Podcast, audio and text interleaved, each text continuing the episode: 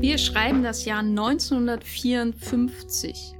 Nach einer Produktionszeit von fast einem Jahr kommt Akira Kurosawas Sieben Samurai in die Kinos und nichts ist mehr so, wie es einmal war. Auch hier im Wollmilchcast nicht, wo wir heute über die Sieben Samurai sprechen werden. Mein Name ist Jenny Jecke und ich bin verbunden mit Matthias Hopp von das Filmfeuilleton. Hallo Matthias. Hallo Jenny. Wir werden diesen 200-minütigen Film hoffentlich in unter 200 Minuten besprechen. Äh, toi, toi, toi. Ihr könnt euch natürlich auch Spoiler gefasst machen, aber ich hoffe, ihr habt den Film gesehen oder ihr werdet ihn noch schauen und dann diesen Podcast hören, denn es lohnt sich, die sieben Samurai anzuschauen. Einmal, zweimal, dreimal, viermal, wie oft auch immer. Viel Spaß mit diesem Podcast.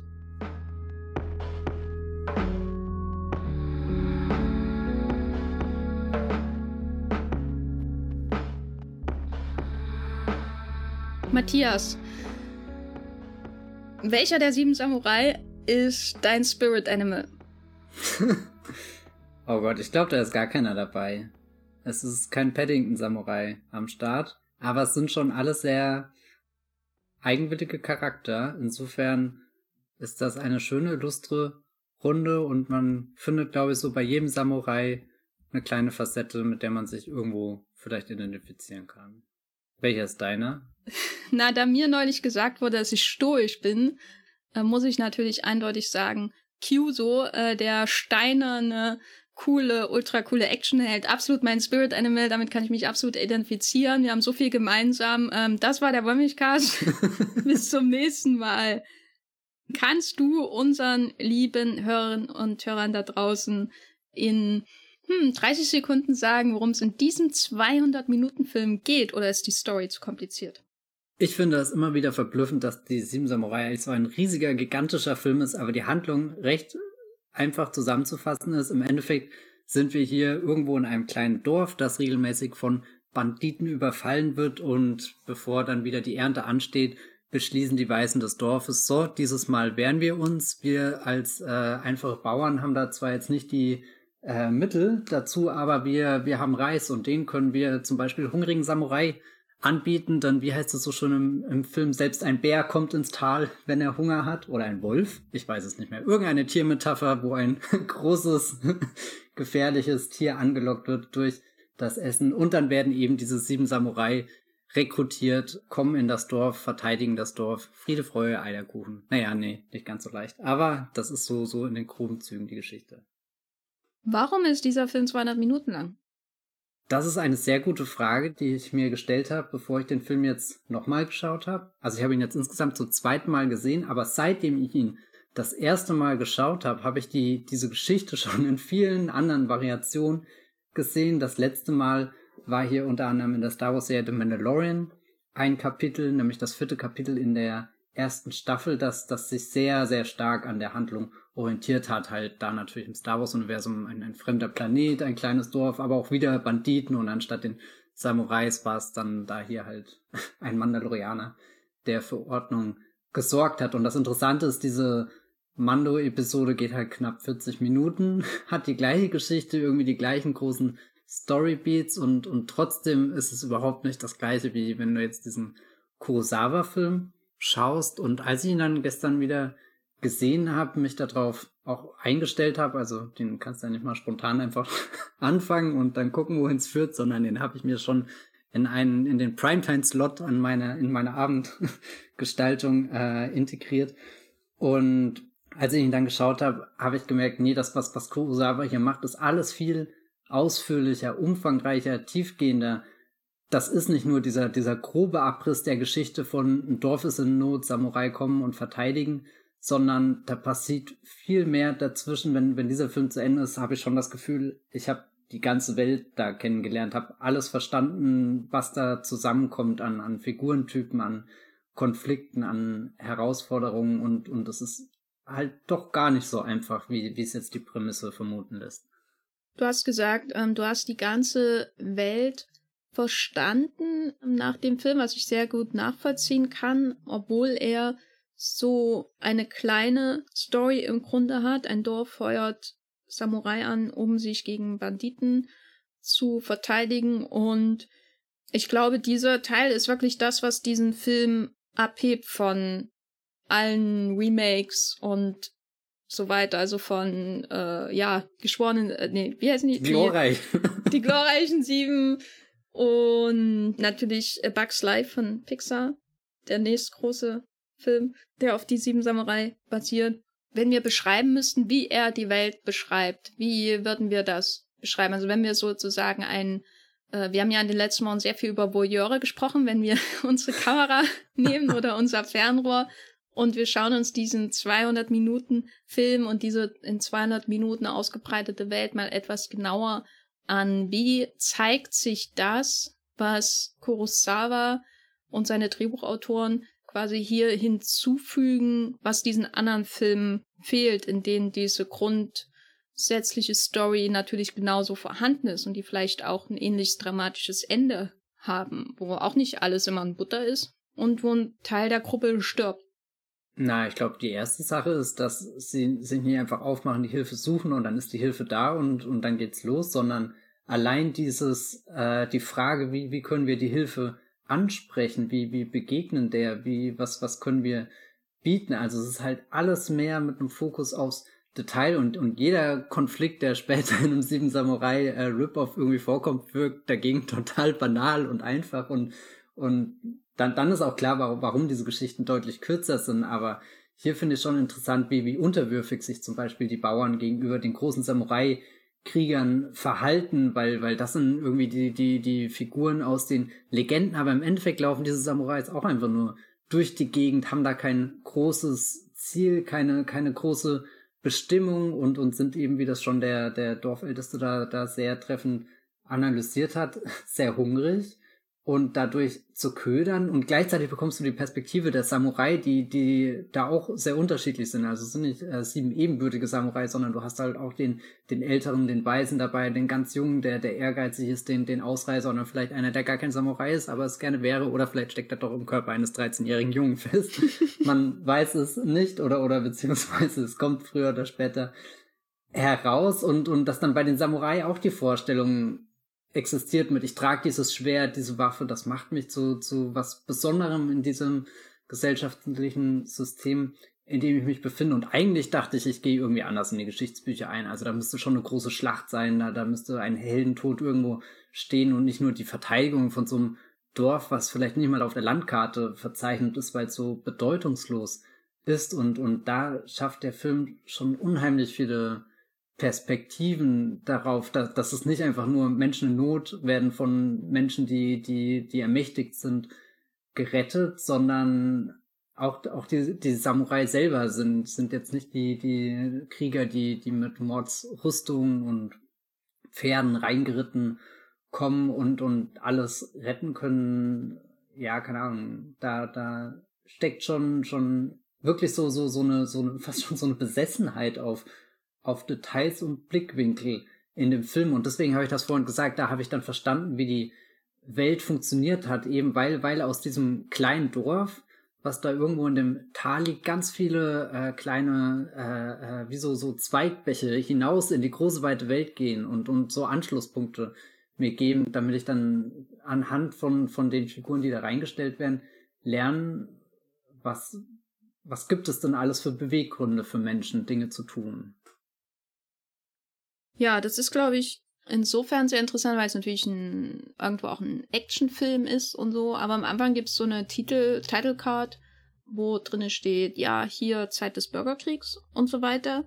Und dann geht's quasi los. Wir sehen den Bürgerkrieg oder so an sich nicht. Es ist eigentlich, ja, die, die Welt, in der sich die Leute befinden, ist nicht friedvoll, aber es gibt in dem Sinne keine großen Schlachten außerhalb oder so, sondern das, was hier im Mittelpunkt steht, ist eher so ein, eine, ein, ein Wimpernschlag der Geschichte, der niemanden interessiert, nämlich dieser Überfall auf das Dorf und dann passiert das, was du beschreibst, dieser Gang in die Stadt und diese vielen verschiedenen Arten von Samurai, die wir kennenlernen, die da stolz da durchwandern, äh, die irgendwie halb betrunken sind.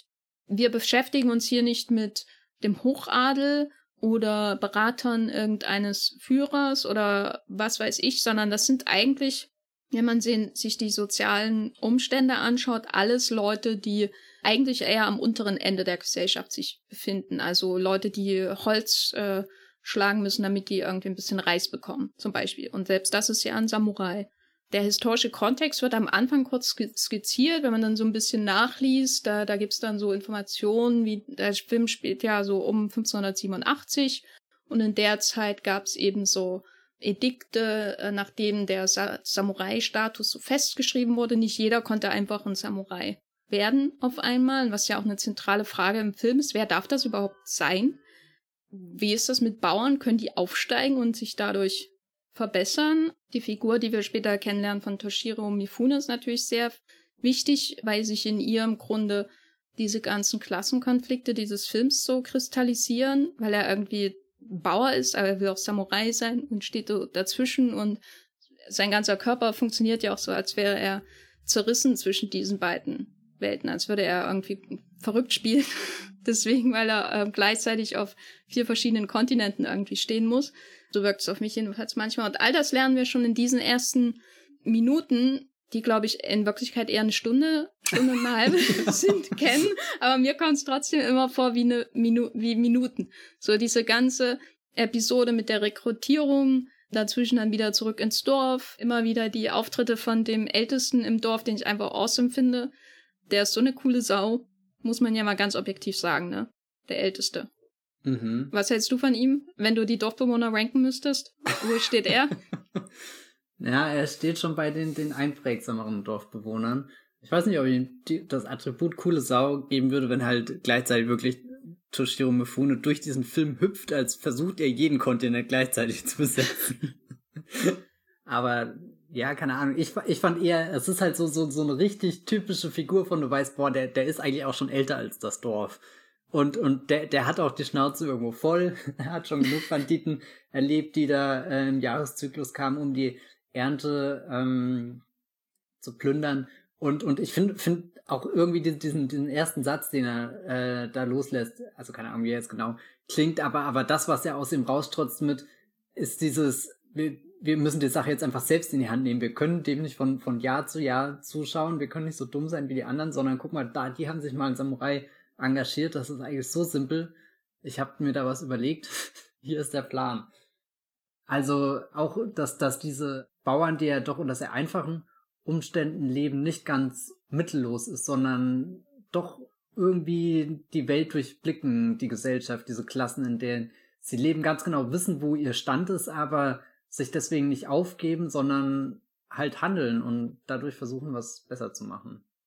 Ja, und äh, wenn dann die Mittel ihres Handels so in den Fokus geraten, was essen sie, womit handeln sie, was besitzen sie eigentlich, das ist dann wieder so ein Moment, denke ich, wo sich Kurosawa von seinen Nachahmern abhebt. Also ich finde immer sehr ausdruckskräftig, was das angeht, diese Szenen, wo sie irgendwie die Nacht in dieser Stadt verbringen und dann sind da diese Landstreicher, die auf sie herabblicken oder ich weiß nicht, was es für Spieler, Landstreicher, was auch immer.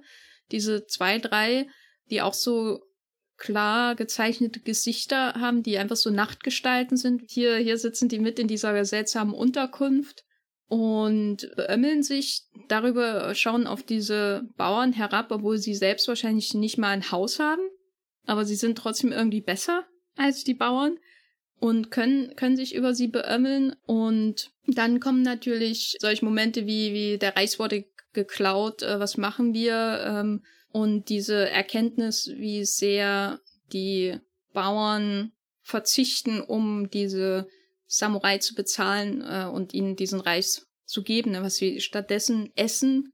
Mhm. Der eine konnte es nicht mal richtig runterschlucken sozusagen es gibt so Szenen wie diese Aufnahme von den Reiskörnern, wo man einfach die Reiskörner auf dem Boden sieht und der eine hebt sie langsam auf, jedes einzelne, als wäre das die letzte Chance, wenigstens diese paar Reiskörner zu sichern, während der Rest gestohlen wurde. Und dann wirft der junge Samurai einfach sein Geld dahin und das landet gleich neben den Reiskörnern und schon weißt du, wie diese ganze Welt funktioniert so, und warum diese Samurai und die Dorfbewohner niemals auf längere Zeit in derselben Welt existieren werden, im selben Dorf leben können. Warum der junge Samurai, der sich dann äh, in so ein Mädchen aus dem Dorf verliebt und so am Ende trotzdem dieses Dorf verlassen wird und sie bleibt zurück. Schon in dieser Szene, wo er das Geld hinwerft, neben den Reis auf den Boden. Und du denkst, boah, 10 von 10, Alter. das ist mein Fazit. Jenny Jecke, Filmkritikerin. Und das ist so die erste, der erste Teil des Films, ne? Mhm. Also wenn dir gefällt, wie, wie Menschen äh, herablassend Geld durch die Gegend werfen, dann, dann empfehle ich hier den Mel Gibson Passion Christi Film. Gibt's da nicht oh. so eine oh. Ultra-Zeitlupe, wo das Geld, wo er Jesus verraten hat, quer durch den Raum fliegt und du hast das Gefühl, das, was die Wachowskis in Bullet Time einmal bei Neo machen, macht Mel Gibson bei jeder einzelnen Münze. Bei jeder Münze, bei jedem Schlag mit der Peitsche. Es ist schon ein Film zum Erleben. Oh Gott. Ähm, 0 von 10. Mindestens. Also da würde ich mindestens widersprechen, dass der Soundtrack einen guten Track hat. Hm. Okay, gut, aber zurück zu äh, Zitat Johnny Toe, äh, The Greatest Filmmaker. Und zwar Akira Kurosawa, nicht Mel Gibson überraschenderweise. Wir haben ja schon angedeutet, wie diese Welt von den Menschen her strukturiert ist. Also es gibt Banditen, es gibt Samurai, es gibt diese Landstreicher, was auch immer. Und es gibt Bauern. Die, die Einwohner von dieser Stadt selbst lernen wir ja nicht wirklich kennen. Die lernen wir nur insofern kennen, dass sie sehr begierig darauf sind, zuzuschauen, wie sich zwei Samurai ähm, umbringen gegenseitig. Dann sind sie immer zur Stelle. oder sie, sie heuern halt einen an, um, um ähm, Holz zu hacken oder so. Aber als Präsenz sind sie eigentlich nicht unbedingt vorhanden, so wie die, die Villagers natürlich, also die Dorfbewohner, die Bauern vorhanden sind. Fangen wir mal bei den Samurai an. Wir haben da ja sieben an der Zahl, habe ich gehört. Wie, ich habe nachgezählt, das stimmt. Wenn wir den einen zählen, ne? Der, der eigentlich nicht dazugehört und der 13 ja. Jahre alt ist, laut seines Stammbaums. Also ist halt auch der, der coolste vielleicht. Hm. Ich bin nicht so ein großer Fan von ihm, muss ich sagen. Allgemein oder in dem Film? In dem Film. Also ich kann nicht sagen, dass es irgendwie schlecht ist, weil das ist einfach so eine Performance. Also von, wir reden jetzt über Toshiro Mifune, der den äh, Kiko Chio spielt, den, den möchte gern Samurai, der eigentlich ein Bauer ist, der die, die Kleidung und den Stammbaum von jemand anders geklaut hat und sich ausgibt als Samurai und dann trotzdem irgendwie dazugehört, weil er halt ewig hinterherläuft. Es ist eine Performance, die einfach alles auf sich zieht. Und dieses Animalische ist natürlich alles Absicht und äh, dass er ihnen auch wie so ein Hund folgt, das ist alles irgendwie stimmig und es wirkt auch sehr modern, dass es so performt, wie er performt. Also das wirkt ja wie, als hätte jemand zu viel Schauspielunterricht gehabt, irgendwie in den 80ern, äh, irgendwo in West-Berlin. Also das wirkt so fast schon avantgardistisch in der Art und Weise, wie er die bestimmten Facetten seiner Figur quasi ad absurdum führt, indem er nicht nur sich irgendwie ein bisschen kindisch, animalisch irgendwie verhält, sondern eben auch äh, quasi so schreit und fast schon bellt wie wie ein Hund äh, und sich auch so bewegt und insgesamt einfach total weird ist. Also das ist alles sehr beeindruckend, aber ich bin immer so froh, wenn dann äh, Takashi Shimura im Bild ist und mal wieder irgendwie ein Gang runtergeschalten wird. Wenn du verstehst, was ich ja, meine? Ja, ja. Ich mochte, mochte irgendwie, dass der Mifune so, so in so einen Wahnsinn am Ende abgleitet. Und ich glaube auch, er war da insgeheim in einem anderen Film als die, die anderen Samurai, die dann noch irgendwo diesen, diesen großen edlen Kampf gekämpft haben, während ich glaube, er war schon eher in diesem Apocalypse Now-Modus, gerade auch wenn sich dann das Dorf um ihn herum in diese Schlammschlacht transformiert, äh, auch auch wie wie wie er wie er dann auftritt äh, zwischen einerseits diese diese diese Faszination von der Rüstung, aber andererseits steht er da halt nackt da. Also er ist irgendwie der der Krieger, der der bereit ist, komplett eins mit den Elementen um ihn herum zu werden, auch wenn, wenn, wenn, wenn das Blut und, und Schlamm und Matsch und Tod und äh, weiß nicht was bedeutet, Schießpulver, Klingen, die die Körper durchbohren. Ja, ich weiß nicht, da, da, da blitzt immer noch so, so, so ein bisschen so ein komischer Sieben Samurai-Film durch, der, der weniger diszipliniert wirkt und, und mehr so von dieser puren Emotion geleitet wird. Aber das finde ich dann ganz interessant, dass du dadurch ja auch dieses, dieses Samurai-Wesen ergründet bekommst. Also wie gesagt, die, die Samurai sind ja, glaube ich, schon die Figuren, die Kurosawa hier am, am ehesten in den Vordergrund stellt, weil sie einmal irgendwie geschichtlich dieses, dieses Ansehen genießen, diese, diesen einfach von, von so einem gewissen Ruf zehren und dann auch durch, durch die, die langen Schwerter, die sie da rumtragen, die Gewänder und so und äh, die, die innere Ruhe, die meinetwegen hier der Anführer gefunden hat, der sich am Anfang auch als Mönch ausgibt. Also wo, wenn, wenn er das erste Mal auftritt, hast du, glaube ich, als Zuschauer schon ein bisschen das Gefühl, ah, das könnte auch ein Samurai sein, aber vielleicht ist es auch einer, der mit dem Samurai-Sein schon abgeschlossen hat und gemerkt hat, nee, all dieses Töten, das bringt mich nicht weiter. Ich, ich ziehe mich hier zurück und, und werde sehr religiös, spirituell und, und finde dadurch meinen Frieden und, und trotzdem kaufst du im nächsten Moment äh, den, den super krassen Krieger ab, der den, der den Gangster quer durch die Gegend schleudert, wie, wie das mit Machtschub nicht hätte besser funktionieren können. Also da, das mag ich eigentlich, dass, dass du verschiedene Extreme im Endeffekt schon von den, von den Samurai hast. Auch der, der junge Samurai ist ja quasi der jüngste Jüngling, den man sich irgendwie vorstellen kann in seinem, seinem Eifer, was er da, davon träumt, äh, was, was er erreichen kann, wenn, wenn er hier aufgenommen wird in die Gruppe, aber gleichzeitig auch seine, seine Naivität, sein Leichtsinn, seine, seine Romantik, all die Dinge, die er da irgendwie verfolgt und, und dann glaubt, dass er mit der Übergabe von Reisbällen da auch irgendwie Wunder bewirken kann und einerseits tut er das, andererseits aber auch nicht. Das sind schon alles zugespitzte Figuren und deswegen auch die, die markantesten, glaube ich, im Film. Ja, man merkt halt, wie, wie hier die Blaupause für zahllose andere ähm, Gruppenfilme, sage ich mal, geschaffen wird. Das ist nicht der erste Film, der das macht, aber man könnte die, die Figurentypen halt äh, quasi abpauschen und auf andere Filme legen und es wäre wahrscheinlich ganz ähnlich. Also du könntest ja fast das Poster über, über Justice League legen oder so. Und Matthias. das wäre einfach der gleiche Film, oder? Sag das mal, Zack Snyder, er ist bestimmt noch nicht auf die Idee gekommen, sein Justice League Poster an die sieben Samurai zu orientieren. Das wäre ein tolles Motiv. Ja. Wie sie da stehen, auf dem Feld, blickend in das Ungewisse. Hm. Aber die Frage, die ich mir gestellt habe, als ich das bei Twitter gesehen habe, ist, was schaut sich die Justice League an? Weil die sieben Samurai, die äh, schauen ja an der Szene auf das Dorf. Und ihr ganzes kommendes Abenteuer öffnet sich vor ihnen. Was sieht die Justice League? Äh, äh, Steppenwolf?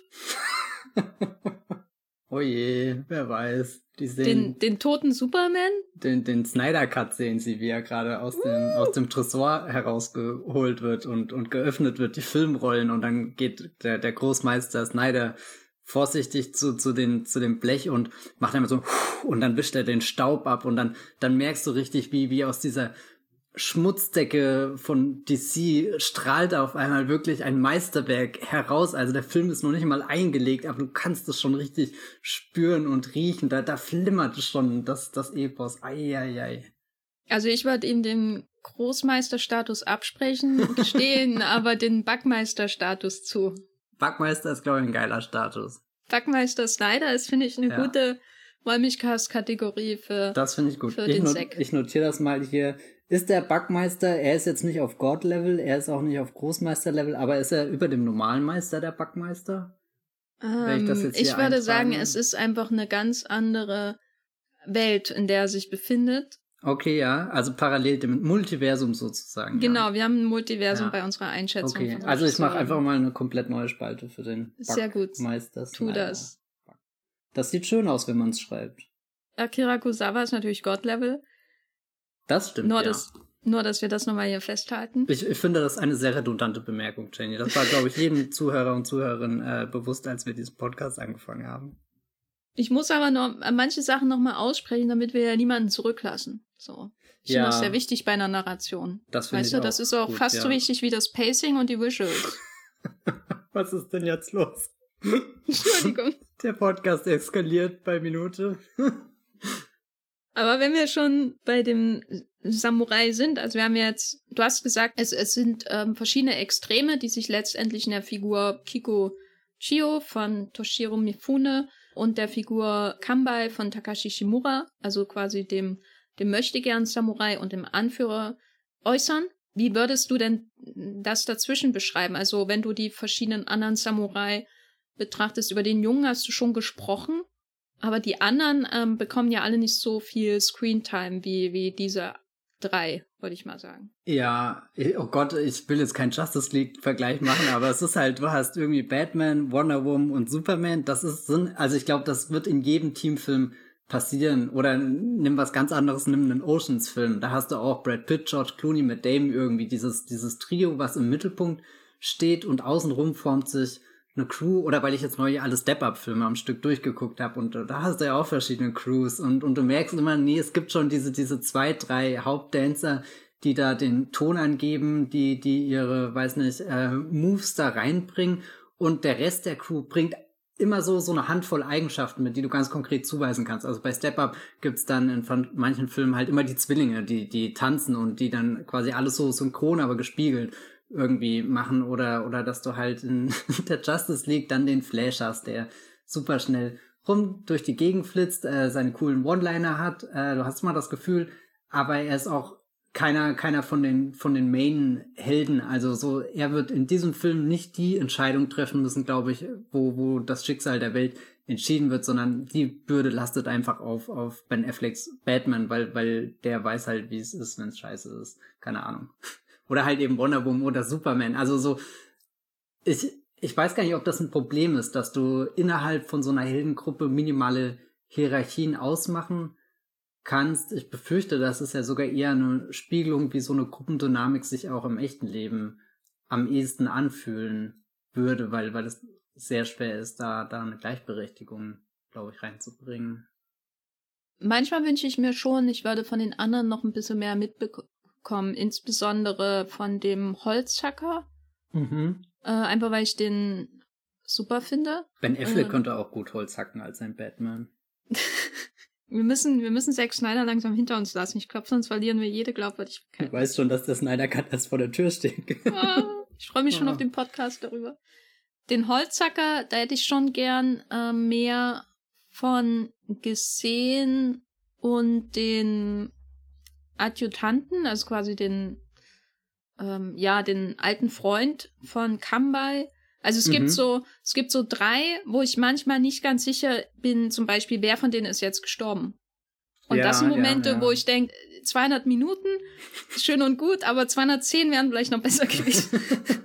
Weiß, aber ich weiß nicht, ob das überhaupt Kriterien sind, die man bei diesem Film ansetzen kann. Also ich frage mich dann immer, sind diese Denkweisen so konventionell? Hätte ich gerne noch mehr von den vier anderen Samurai gesehen, weißt du? Also weil dieser Film natürlich auch viel mehr will, als einfach nur zu sagen, hier sind diese sieben Charaktere und jetzt machen wir einer nach dem anderen äh, wird quasi durchgestrichen, weil so funktionieren ja die Remakes im Grunde. Also da habe ich das Gefühl, dass die Figuren oder auch bei sowas wie The Wild Bunch, zum Beispiel, über den wir auch einen Podcast gemacht haben, dass die Figuren noch ein bisschen klarer auseinanderzuhalten sind äh, oder mehr, jeder kriegt seine eine große Szene und dann weißt du, wer das ist und musst gar nicht mehr mehr über ihn erfahren. So mhm. und dann frage ich mich, will ich diese selben Kriterien an Sieben Samurai ansetzen oder sollte ich mich von meinen konventionellen Denkschemata lösen, so wie Zack Snyder, wenn er Filme macht? oh Gott, ich sterb gerade innerlich. Ja, sag, sag was, sag du was. Oh Gott, äh, jetzt bin ich auch sehr verwirrt. Na, ich glaube, es wird auf Dauer nicht gut, wenn, wenn du bei jedem Charakter so, so Standardsituationen durchexerziert bekommst, die, die ihn explizit einführen. Ich kann das aber auch nachvollziehen, dass du meinst, du, du hättest dir da noch markantere Momente irgendwie für einzelne Nebenfiguren vorgestellt und eigentlich gibt's ja auch genug Filme, die das beweisen, dass das sehr gut geht. Also ich meine, selbst äh, Hawkeye, Clint Barton hat, hat seinen No-Look-Schuss äh, im ersten Avengers-Film, weißt du, wo, wo du dich die ganze Zeit fragst, sag mal, wer ist der grüne Bogenschütze da? Äh, er ist gar nicht grün. Wer ist der, wer ist der Bogenschütze da? Aber dann fliegt er durch New York, schaut in die eine Richtung, hält den Pfeil und Bogen in die andere Richtung und trifft einfach ein und du denkst einfach, boah, what? Wie geil ist das denn? Der war schon die ganze Zeit im Film, was geht. Und also so, so, so, da, da, da mangelt es vielleicht dem, dem, dem Großmeister Kurosawa. oh, jetzt reicht das aber. Wir können nicht Avengers loben und, und Kurosawa herabsetzen. Ich ja, habe gerade, nee, ich habe vorhin vor dem Podcast zufällig zwei, also eher wahllos, das eine ganz gezielt, das andere wahllos, zwei YouTube-Videos angeschaut über Kurosawa. Das erste war Every Frame a Painting von Tony mhm. Chu. Ähm, und das zweite war irgend so ein anderes, was ich dann abgebrochen habe, weil ich es langweilig fand. Aber bei beiden wurde Kurosawa hochgejazzt, was ich auch nachvollziehen kann, weil es letztendlich auch meine Argumentation ist in den letzten zehn Jahren meiner ähm, schreiberischen Tätigkeit. Wer, in, indem man das Marvel Cinematic Universe und speziell Avengers 1 äh, runterzieht. So. Und da bin ich ähm, dafür. Äh, wie gesagt, mache ich selber auch gern.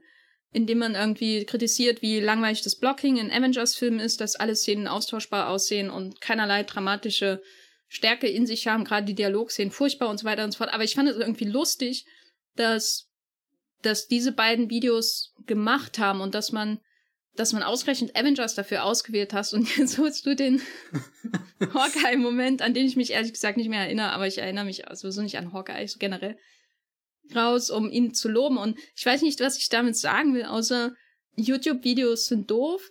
Außer Every Frame a Painting, das ist schon ganz nett. Ähm, und hören wir doch mal auf, über Justice League und Avengers zu reden und kommen zurück zu dem Film, über den wir eigentlich reden wollen. Wahrscheinlich würde ich das sagen. Ich bin mir nicht sicher. Okay, ja. Wir, wir können ja zu, zur, zur Porträtierung, sagt man das? Nein, ich glaube nicht. Zur Darstellung der zweiten großen Gruppe rüberkommen, nachdem wir jetzt über die Samurai geredet haben, sind ja die Dorfbewohner und Dorfbewohnerinnen, ähm, würde ich sagen, das zweite große Feld an, an Menschen, das wir kennenlernen. Ja, und auch eine große Gruppe, die in diesem Film häufig wie ein Schwarm sich bewegt. Ne? Mhm. Ne? Also gerade wenn es natürlich ähm, erstens zur Ankunft der Samurai im Dorf kommt, aber auch schon am Anfang, wenn die Nachricht von den Banditen, dass sie vorbeigekommen sind, ins das Dorf erreicht und dann sind sie da alle so wie im Kreis. Und später, ähm, wenn sie da aus ihren Häusern gerannt kommen, also sie denken, dass die, die Banditen kommen, aber in Wirklichkeit war es nur Toshiro Mifunes äh, Kikuchio, der, der sie da rauslockt mit unlauteren Mitteln. Und dann später natürlich in, in der Schlacht, in der großen, in der zweiten Hälfte des Films, wo sie mit ihren Speeren, mit ihren Bambusspeeren, wie so kleine Schwärme hin und her und dann immer äh, auf diese äh, Banditen äh, einstechen und äh, man sieht gar nicht mehr den einzelnen Körper, der darunter unter diesen ganzen Speeren, die, die, der, die auf ihn herabfahren, ähm, verschwindet. Aber wie viel Individualität wird denn den Dorfbewohnern zugestanden? Gar nicht so viel. Ich finde das sehr interessant, wie du das sagst, mit, mit dem Schwarmgefühl, was man bei den Bewohnern hat. Ich hatte auch immer das Gefühl, du, du, du siehst das Dorf vor dir und dann geht einer einen Schritt weiter und rücken alle irgendwie äh, so nachgucken, was gibt's da Neues zu sehen oder oder wo wo verstecken wir uns. Aber ähm, das ist ja auch der der Grundgedanke von. Du hast ein ganzes Dorf, was meinetwegen von 20 Banditen angegriffen wird, aber dieses ganze Dorf kann sie nicht verteidigen. Allein die Hoffnung auf einen Samurai, aber sorgt schon dafür, dass, dass die Leute ein bisschen mit einem besseren Gefühl in die nächste Erntesaison gehen. Also irgendwie ist der Film ja auch eine, eine denkt viel darüber nach mit, was, was kann da ein Mensch anrichten und, und was kann äh, die, die ganze Gruppe anrichten. Und am Anfang wirkt es ja so, als ist die ganze Gruppe trotz ihrer Expertise, die sie ja definitiv mitbringt, also es wird ja angebaut und es wird geerntet und offensichtlich, offensichtlich ist das äh, so viel, dass, dass die Banditen jedes Mal wiederkommen, um das zu plündern. Also da gibt's schon was zu holen irgendwie, Schätze. Aber es wirkt ja am Anfang schon so, als, als sind sie sehr, ja, unfähig, sich selbst zu verteidigen und dass du am Ende dann trotzdem diese, diese, diese Traube hast, wo, wo, wo ein, ein Bandit reinrennt und sich eigentlich mit seinem Pferd, mit seiner Rüstung, mit seinen Schwertern, also der, der ist da eigentlich wie so eine Stachelbombe, platzt da da rein und könnte doch einfach diesen, diesen, diesen Schwarm wegsprengen oder so. Also so, so wie, wie bei Star Wars die Kampfdruiden. weißt du, so ein Jedi-Ritter kommt, da stehen 200 Kampfdruiden. Meinst du, drei Sekunden später steht überhaupt noch einer von diesen Kampfdruiden irgendwie aufrecht auf dem Feld? Äh, eher nicht.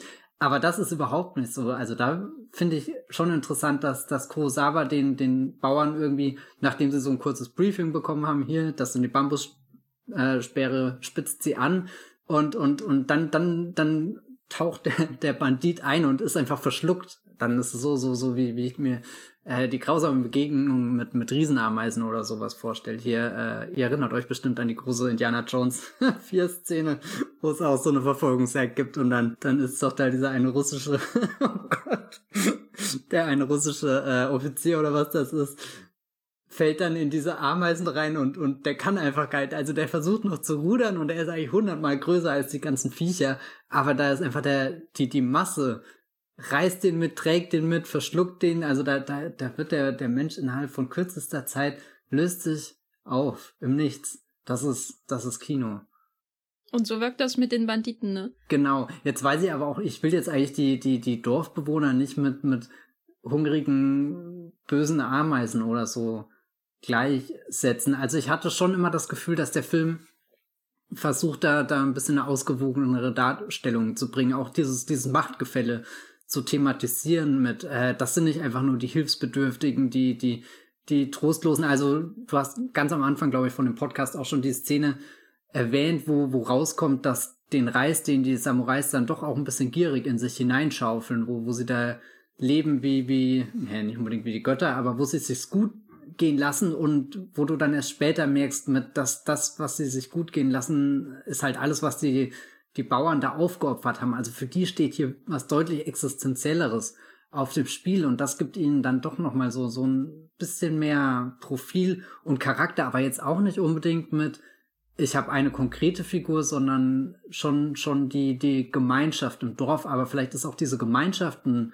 ein Schlüsselbegriff, weil die Gemeinschaft existiert ja unter den Samurai am Anfang gar nicht. Das sind ja, die kommen aus allen Himmelsrichtungen zusammen, müssen da erst gucken, wer, wer ist unser Anführer, hören wir auf den, kriegen, kriegen wir das dahin, dass wir so, so einen Moment für uns finden, wo wir uns als die, die Verteidiger sehen, ob, obwohl jeder von uns eigentlich von was Besserem geträumt hat, wo er allein der große Held ist und, und das ist ja dann definitiv was, was, was das Dorf auch irgendwie, also du merkst ja, das ist ein Heimatsort, da, da, da kannst du auch bleiben und das ist ja vielleicht auch kurze Zeit die Fantasie von dem jungen Samurai, als er sich da in äh, die Frau verliebt zum Beispiel, was ja eine der wenigen Dorfbewohnerinnen ist, die dann schon definitiv raussticht, die als einzelne Person auch viele Szenen hat, wo sie losgelöst vom, vom, vom, vom restlichen Dorf ist. Ich habe mich auch gefragt beim Schauen, würde ich da gern mehr sehen davon? Woran liegt das? Ähm, wie, wie inszeniert oder, oder in welchen Schritten lernen wir die Dorfbewohner kennen? Also der erste ist eigentlich eher so eine gewisse Unterwürfigkeit und ähm, Ärmlichkeit, wenn sie den Samurai am Anfang gegenübertreten, wenn sie unsicher sind, also die paar Abgesandten, die das machen, ähm, wenn sie unsicher sind, ob sie überhaupt genug haben, um sie zu bezahlen. Und je mehr man dann über das Dorf erfährt und dann insbesondere dann, dann natürlich, wenn es darum geht, was, was haben sie da eigentlich für Schätze in Wirklichkeit gehortet mhm. und so, habe ich das Gefühl, dass es auch, obwohl das sicher alles sehr ehrlich ist, was da am Anfang passiert, auch immer natürlich durch den Blick der Samurai sehr stark geformt ist, was wir von den Dorfbewohnern wahrnehmen. Und das ist eben diese Unterwürfigkeit, das ist ähm, eine gewisse Feigheit, weil halt für sie viel mehr auf dem Spiel steht, wenn sie sterben, als wenn ein Samurai stirbt, der nichts hat, außer seine Rüstung, sein Schwert. Und das, was ich dabei dann jetzt auch in der Diskussion sehr interessant finde, ist, wenn man jetzt diesen Gedankengang weitergeht, dass es die Inszenierung des Dorfes auch sehr stark mit dem Blick der Samurai zusammenhängt wenn man sich dann anschaut, wodurch werden denn die paar Dorfbewohnerinnen, die wir kennenlernen, definiert? Also, was ist das, was sie auszeichnet? Natürlich, da ist der eine, äh, der immer in Verbindung mit Kikochio gezeigt wird und dann auch so eine Art traurigen Heldentod stirbt. Aber die anderen, wenn wir die anschauen, dann entfaltet sich im Verlauf des Films so ein Netz an Beziehungen, was sie definiert. Also zum Beispiel der der jüngere Dorfbewohner, der unbedingt die Samurai anfordern will und so.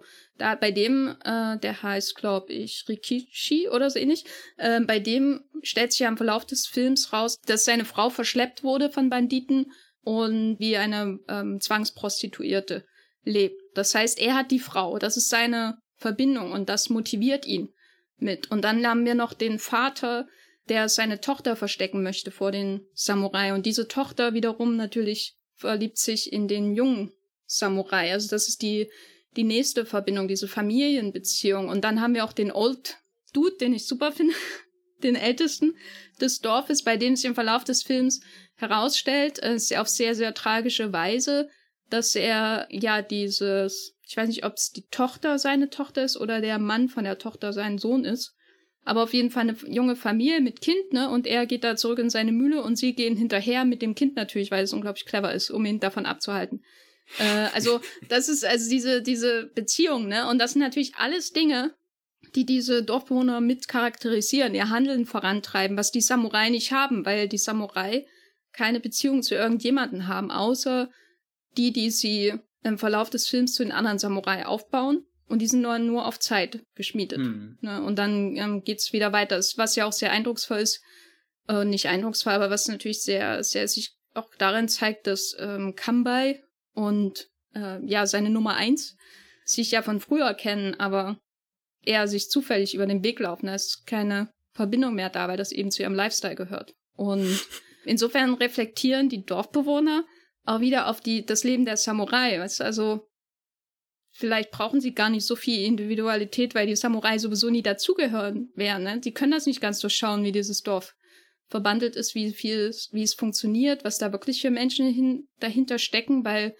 das Dorf sich ja in gewisser Weise über weite Strecken des Films auch, auch ein bisschen abschauen von den Samurai. Mhm. Falls es nachvollziehbar ist. Ja. Also einerseits aus Angst, andererseits aus Eigenbrötlerei. Hm. Ja, oder weil, weil die wissen, das ist, sind hier nur Leute, die wir anheuern und wir gehören nicht zu derselben Klasse. Ne? Wir gehören nicht zur selben Welt wie diese Samurai. Die sollen jetzt für uns kämpfen und dann hauen sie gefälligst wieder ab. Das könnte man auch sehr arrogant interpretieren. ja, ich meine, sie können sie aber auch nicht länger bezahlen ja. ne, als ja, für den ja. Kampf. Hättest du dir gern die Horrorversion angesehen, wo die sieben Samurai ganz unschuldig in ein Dorf äh, gelockt werden, was in Wahrheit das Dorf der tausend Leichen ist? weil du gerade den Rob Zombie-Film geschaut hast? Ja, ich habe den gestern irgendwie danach geguckt und äh, musste oft dran denken, weil es gibt ja diesen Moment, wo sie die Rüstungen von, von, von anderen Samurais in dem Dorf finden und sich dann so kurz fragen, oh, ja, sind wir hier vielleicht nicht doch irgendwo reingeraten, wo wir nicht sein sollten? Und bei, bei Rob Zombie hast du in diesem Haus der tausend Leichen ja auch diese diese, dieses Szenario, du bist da irgendwo bei, bei so einem ganz abgelegenen Amerika, jenseits jeglicher Zivilisation, weißt du, da, da wohnen halt, keine Ahnung, Menschen, die, die total ab, abgeschottet sind vom Rest der Welt und, und dann kommst du rein und hast du irgendwie das Gefühl, als aufgeschlossener, weltaufgeschlossener Mensch bist du ihnen überlegen und, und dann fängt ja der Horror an bei Rob Zombie. Also es gibt zwei Horrorszenarien, habe ich mir gerade intensiv überlegt, in denen ich gern sieben Samurai sehen würde anstelle der Hauptfiguren. Die erste ist, wie heißt der? Bone Tomahawk. Oh, ja, hallo. An der Stelle von Kurt Russell und den Cowboys äh, hätte ich gern Toshiro Mifune und mhm. Takashi Shimura und Co. auf jeden Fall. Das wäre aber das, wo ich auch am meisten Angst hätte, wenn ich das Finale nochmal schauen müsste. Einfach weil das super boah, ist. Genau, und die andere Variante ist ein bisschen moderner, ein bisschen mehr Elevated Horror-mäßig, würde ich sagen, und zwar Midsommar mit äh, Toshiro Mifune in der Rolle von Florence Pugh. So, was sagst du dazu? Ja, geil, her damit. Bärenkostüm und alles am Start. Und dann kriegt er einen schönen großen Blumenkranz umgehängt, umgelegt. Ich meine, es ist nicht zufällig, dass in beiden Filmen, also die sieben Samurai und Midsommar von Bären die Rede ist, ne? Das stimmt schon, gell? Das finde ich jetzt wirklich, also ich glaube, wenn, wenn wir über die Einflüsse von die sieben Samurai nachdenken, dann müssen wir wirklich weiter blicken als Zack Snyder, sondern eben auch Midsommar in Betracht ziehen. Gut, dann haben wir Ari Aster auch noch drin, finde ich gut. Noch ein Wort zu den Bauern, hast du noch äh, was dazu zu sagen? Ich äh, dachte mir, weil, weil vorhin so ein bisschen die Frage im Raum stand, wie hätte man Bauern, äh, die Bauern noch mehr zeigen können oder denen da noch ein bisschen mehr Charakterzüge geben, jetzt vielleicht nichts Individuelles, aber doch auch für die Gemeinschaft mit, wie sieht denn wirklich die Ernte von denen aus? Also das ist eigentlich fast so ein Element, wo ich die ganze Zeit drauf gewartet habe, dass da nochmal eine größere Montage kommt, weil du hast ja schon, wie werden sie trainiert, wie kriegen sie die Sperre, wie wird das Dorf befestigt und so. Das sind ja alles Elemente, die da sind. Also sprich, der Film zeigt dir sehr viel, wenn es zu, zu dem Verteidigungsaspekt geht, aber wenig um den, den, den Schatz, den es da zum, zum Verteidigen gibt. Also so, so, du, also am, am prominentesten kommen ja die Felder dadurch zur Sprache, dass es heißt, wir, wir können die in drei Tagen abernten und dann wird das geflutet und dann haben wir da auch wieder so ein kleines Hindernis gebaut für die Eindringlinge. Und ich weiß nicht, ob das wirklich fehlt, aber das wäre ja definitiv was, wo man das Dorf auf der, auf der Höhe seiner, seiner Kraft hätte erleben können, diese Gemeinschaft.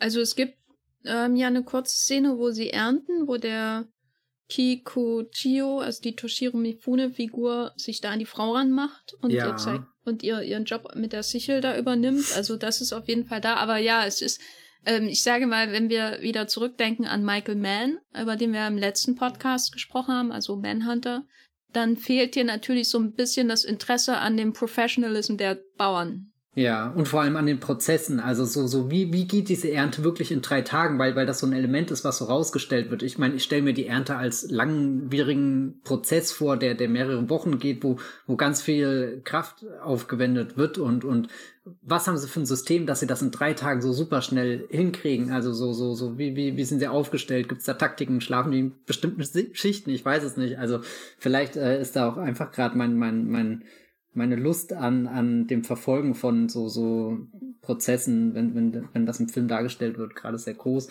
weil ja jetzt auch neulich wieder dieser News of the World mit Tom Hanks bei Netflix ist, wo man eben auch sehr viele Szenen hat, wo man einfach nur sieht, wie Tom Hanks seine Arbeit macht und ach, es ist so beruhigend. Überhaupt zu wissen, dass Tom Hanks seine Arbeit macht. Flugzeuglanden aus der Zeitung vorlesen. Also ich, ich, ich frage mich, warum ist er nur nicht der Präsident?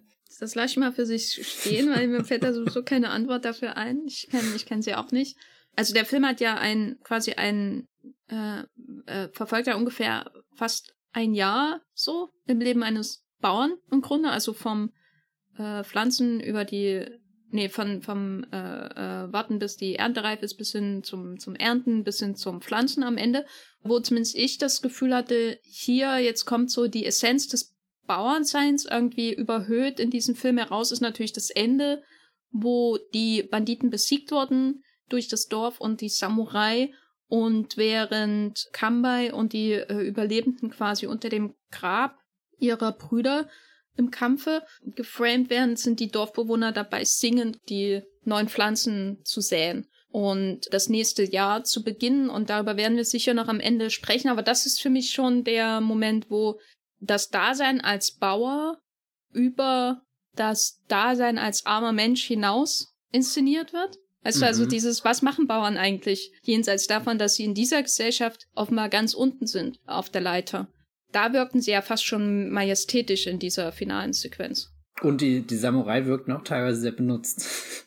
Da werden wir auf jeden Fall noch drüber sprechen, weil ja. das natürlich äh, ein sehr, sehr düsteres Ende aber wo du schon von Abläufen und so weiter sprichst, und du hast es ja auch schon erwähnt, die Abläufe und die Vorbereitung und das Training des Samurai spielt ja eine große Rolle in dem Film, in dieser ersten Hälfte des Films, bevor die Intermission kommt und dann ähm, der, der Kampf losgeht. Das ist ja quasi der Mittelteil des Films. Was hältst du davon, wie das Training inszeniert wird und äh, welche Rolle spielt das in dem Film? Ich glaube, das ist gar nicht mal das Wichtigste in dem Film. Also wichtiger sind eher die Momente, über die wir jetzt schon gesprochen haben, wo du mehr Einblick eben in die Dynamiken unter den zwei Gruppen erhältst. Das Training ist eher so, naja, irgendwie muss der Film ja darauf hinarbeiten, dass das A, dieses große Ereignis passiert. Also mit jedem Moment, wo ich ja mehr merke, die bereiten sich auf den Kampf vor, bin ich auch gespannter, aufgeregter. Da, damit spielt der Film ja auch bewusst, wie sieht denn dieser Überfall dann aus? Oh mein Gott, was, was passiert denn da alles? Also ich meine, wenn da ein paar Banditen kommen, da kann ich mir auch irgendwie so, so fünf Leute auf dem Pferd vorstellen, die halt mit, mit Waffen in das Dorf kommen und dann einfach die, die Dinge beanspruchen. Aber da war ich jetzt auch irgendwie beim zweiten Mal überrascht mit, mit in was für, für einen, das ist ja fast wie die Helmsklamm. Im, im, im Herr der Ringe, so, so, so, also so eine, so eine, so eine richtig große Schlacht. Da steht ja dann wirklich alles auf dem Spiel. Also es sind nicht einfach nur Bauern, die äh, äh, äh, Banditen, die da reinkommen. Wenn ich jetzt zum Beispiel an den letzten äh, Glorious 7 Film denke, hier war das, war das Denzel Washington, der da die Hauptrolle gespielt hat? Ja. Huh. Und Chris Pratt, vergessen wir nie Chris Pratt. Stimmt, Chris Pratt. Ja, das war ein sehr seltsamer Film. Und da habe ich auf alle Fälle die, die, die, die Gegenspieler nie so als die große Bedrohung wahrgenommen, obwohl du ja da, da ähnliche, eigentlich das gleiche Setting hast. Also das, das fand ich schon stark, wie, wie eher die, die, die, die vorbereitenden Maßnahmen in die Sieben Samurai alle insgeheim darauf hinarbeiten, dass später noch eine zweite ganz große kriegerische Hälfte in diesem Film kommt. Also vielleicht eher so, so in dem Moment, wo sie passieren, sind sie erstmal da und man ist da vielleicht jetzt auch rückblickend sehr abgestumpft, weil es tausende dieser dieser Zusammenstellung gibt, wo, wo Leute aufgerüstet werden. Aber, aber eben die, die, der, der Blick auf das große Bild, ich glaube, dafür sind sie am wertvollsten, dass du, dass du einfach siehst, wie, wie viel da im Gange ist, wie viel da vorbereitet wird und wie, wie groß dann die Gefahr da am Ende auch wird. Also so, so geschickt, um, um die Verhältnisse in dem Film zu klären, die, die, das Ausmaß eben. Ja, das finde ich auch wirklich sehr, sehr clever, dass sich der Film nicht damit auffällt, irgendwie in das Feindeslager hineinzuschauen, sondern anhand der Vorbereitung zu zeigen, wie, wie du ja auch schon sagst, wie groß die, die Gefahr ist, mit der sie rechnen. Und für mich ist für mich ist das immer mein Lieblingsteil im Film, wie sie da durch das Dorf laufen, mhm. jede Himmelsrichtung auf der Karte markieren, jeden Eingang in das Dorf äh, abschätzen nach seinem Gefährlichkeitsgrad, überlegen, was passiert, wenn wir dort die Brücke abbauen, äh, können wir dann diesen Weg komplett versperren, wo ist das äh, logischste Einfalltor. Ich finde das super. Ich wünsche mir für die Zukunft des Kinos, dass jeder Actionfilm eine Szene hat, wo jemand mit der Karte vor dem riesen Setpiece rumläuft und sagt, hier ist das und hier ist das. Weil dann, selbst wenn du die miserabelsten Schnittmeister und Regisseurin, was weiß ich, hast, du hast dann immer, kannst immer halbwegs überlegen, aha, deswegen sind sie jetzt da. Also, wenn, ne, die, die großen Wusso-Brüder, die man in diesem Podcast immer, wo wir schon Joss Whedon und Zack Snyder erwähnt haben, natürlich nicht unterschlagen darf, wenn die das in dem Finale von Avengers Endgame ein Film, den, über den in zehn Jahren auch niemand mehr reden wird, gemacht hätten, dass die da auf ihrem, ihrer komischen, plattgemachten Mondlandschaft irgendwo an der Ostküste oder wo auch immer das war, äh, von den USA, wenn die da Thanos mit einer Karte hätten rumlaufen lassen oder so, oder meinetwegen auch Tony Stark, wen interessieren die schon, die Figuren in dem Film, dann wäre der Film mindestens einen halben Stern besser gewesen. Sag ich einfach mal so, wie es ist. Und dann hätten sie gesagt, hier in Süden, da kommt dann unser Power Lady-Moment, der überhaupt keine Bedeutung hat fürs größere Marvel Cinematic Universe, weil wir eh nur einen Film mit einer Frau haben bisher. Sorry, das war jetzt mein Rant, der überhaupt nichts mit irgendwas zu tun hat. Aber zumindest wissen wir, aus welcher Himmelsrichtung die Frauen kommen, das ist doch. Ja, das muss man wissen. Es sind ja auch nur so wenige, so wenige, dass die ohne weiteres nur aus einer Himmelsrichtung kommen können. ja. Ich mag aber die Vorstellung irgendwie, wie dieser Thanos zuerst die, die kleinen Edelsteine einsammelt und sie dann auf so einer Karte verteilt. Der rote kommt in den Osten, der blaue in den Westen. Oh, und das soll, glaube ich, Amerika sein. Nein, aber zurück zu Sieben Samurai. Also es ist einer meiner Lieblingsmomente, nicht nur, weil ich diese Momente in Filmen generell mag, wo Leute planen, wo sie ist wie wenn wenn Leute Heists planen oder so. Also mhm, mhm. das das liebe ich und hier hat man diese selbe Energie, aber was ich hier auch sehr mag, ist dieses Spazierengehen durch das Dorf. Ja. Also in dem Film wird ja sehr, sehr viel gegangen. Das ist für mich wirklich ein einziger Joggingfilm im Grunde. Es wird gegangen und gerannt, aber wenn gegangen wird, dann auch nie zu langsam, sondern immer auch irgendwie mit einem Ziel. Also Spazierengehen ist wahrscheinlich nicht der richtige Begriff dafür. Aber von diesen Samurai, die da von links nach rechts, von links nach rechts, äh, rechts nach links am Anfang durch die Stadt laufen, bis hin zu diesem, diesem Gang durch das Dorf, äh, durch alle vier Ecken des Dorfes, bis dann hin auch zum Finale mit dem, wo sie ständig diesen Pferden hinterherrennen und so, mhm. ist das einfach ein sehr schweißtreibender Film, weil sich die Figuren nicht so viel bewegen. Nee, aber weil das auch sowas hat mit, dass man den, den Raum durch das, die Bewegung erfährt, irgendwie einerseits, und andererseits, dass aber auch ständig jemand aus dem Bild verschwinden kann. Ähm, ich weiß nicht genau, wie ich das erklären soll.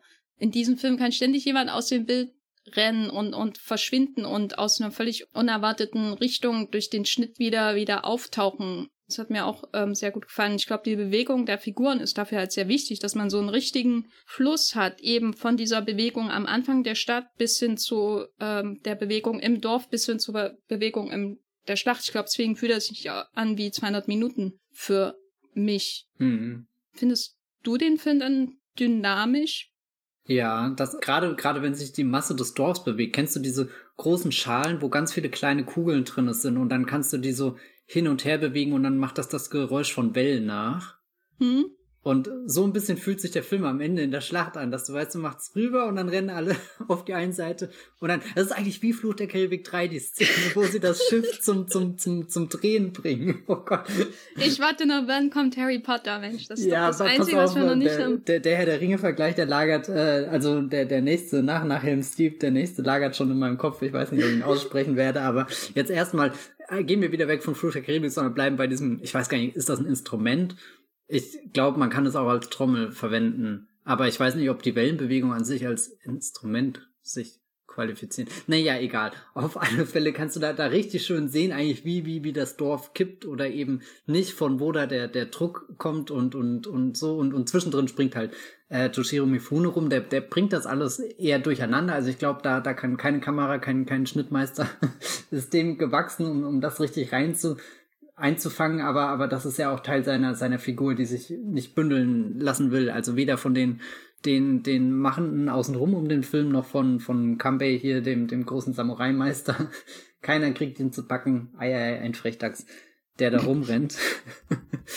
Doch, also Sieben Samurai ist schon ein Film von, von ganz vielen Bewegungen und gar nicht mal unbedingt jetzt die, die großen Schlachten oder so, weil, weil ich habe manchmal das Gefühl, wenn, wenn jetzt von, von wegweisenden Actionfilmen die Rede ist, dann, dann findet sich da natürlich auch die Sieben Samurai in der Liste, aber dann frage ich mich manchmal, schaut den dann jemand und erwartet sowas wie, wie, ich weiß nicht, eben Helms, Helms Deep, die, die Schlacht am Ende von, von Herr der Ringe, die zwei Türme, oder gar sowas wie Fury Road, wo du, wo du nonstop äh, Action hast und die Bewegung halt so, so wörtlich auch im Bild zu sehen ist, wie man das überhaupt nur noch darstellen kann, nämlich mit Autos, die da halt quer durch die Wüste rasen. Also du, du siehst richtig, wie sich die Reifen drehen. Ich glaube, noch, noch, noch direkt, da kriegst du das nicht hin. Da ist, glaube ich, die Sieben Samurai ein bisschen subtiler und entspannter. Und ich dachte manchmal mehr, es ist eher die Gelassenheit, mit der Spielberg aktuell so, so mal so, so, so eine längere Einstellung in die Wege leitet, wo du erst am Ende merkst, ja stimmt, da war jetzt gar kein Schnitt und du hast es gar nicht gemerkt, weil, weil du einfach richtig drinne warst im Raum, in den, äh, also nicht in den Figuren, aber hast die Figuren im Raum gesehen und, und die Umgebung, wie sich das alles miteinander verhält, bist da einen Schritt vor, vielleicht äh, einen Schritt unter eine Lampe gegangen, dann haben sich die Lichtverhältnisse geändert oder so. Und ich glaube, davon hat Kurosawa auch ganz viele dieser Szenen, wo du schon das Gefühl hast, diese, diese Häuser stehen um dich rum, das Dorf, du, du gehst rein, kannst dir auch mal umschauen, ein bisschen schwenken, ein bisschen bewegen. Es ist nicht wahnsinnig viel, nicht, dass es Aufmerksamkeit auf sich zieht. Also nicht, dass du aktiv über die Inszenierung nachdenkst, aber am Ende halt merkst, die 207 Minuten gehen auch deswegen dann doch recht Okay, also ich würde jetzt nicht sagen, dass der mega kurzweilig ist, der Film. Da, dazu ist er, glaube ich, zu lang und zu groß, aber er braucht ja auch diese Größe, weil ja eben am Ende alles auf dem Spiel steht. Aber es ist, ja, ich glaube, Dynamik ist schon ein gutes Wort, um das alles zu beschreiben. Ja, äh, kurzweilig würde ich ihn jetzt auch nicht unbedingt nennen, aber ich habe in letzter Zeit sehr viele tamilische Blockbuster gesehen und Actionfilme, Gangsterfilme, wo die Minimallaufzeit irgendwie 150 Minuten ist, glaube ich. Und alles auch andere ist illegal. Genau, alles andere ist was illegal, habe ich auf jeden Fall das Gefühl. Jedes Mal, wenn ich mir da den nächsten aussuche, denke ich, ach, auf wie viele Tage muss ich das jetzt verteilen, dass ich das schaffe? Und die sind auch ganz tolle Filme dabei, aber da merkt man dann immer ganz schnell natürlich, wann ist es jetzt zu viel, ne? Wann ist irgendwie, wann ist man froh, dass die Intermission kommt, ne, um ins Bett zu gehen? Und wann könnte der Film noch ewig weiterlaufen? Also zum Beispiel bei den Filmen von hier SS Rajamouli, hier dem äh, Bahubali-Regisseur, da könnte ich ewig zuschauen. Da habe ich jetzt noch einen anderen geschaut, äh, da hat er so einen Bast Buster Keaton-Film quasi geremaked, äh, Our Hospitality hat er quasi geremaked, lange bevor er jetzt äh, im Westen so berühmt war. Und da hätte, der hätte noch fünf Stunden gehen können, einfach weil er ständig dieses Tempo hält auch.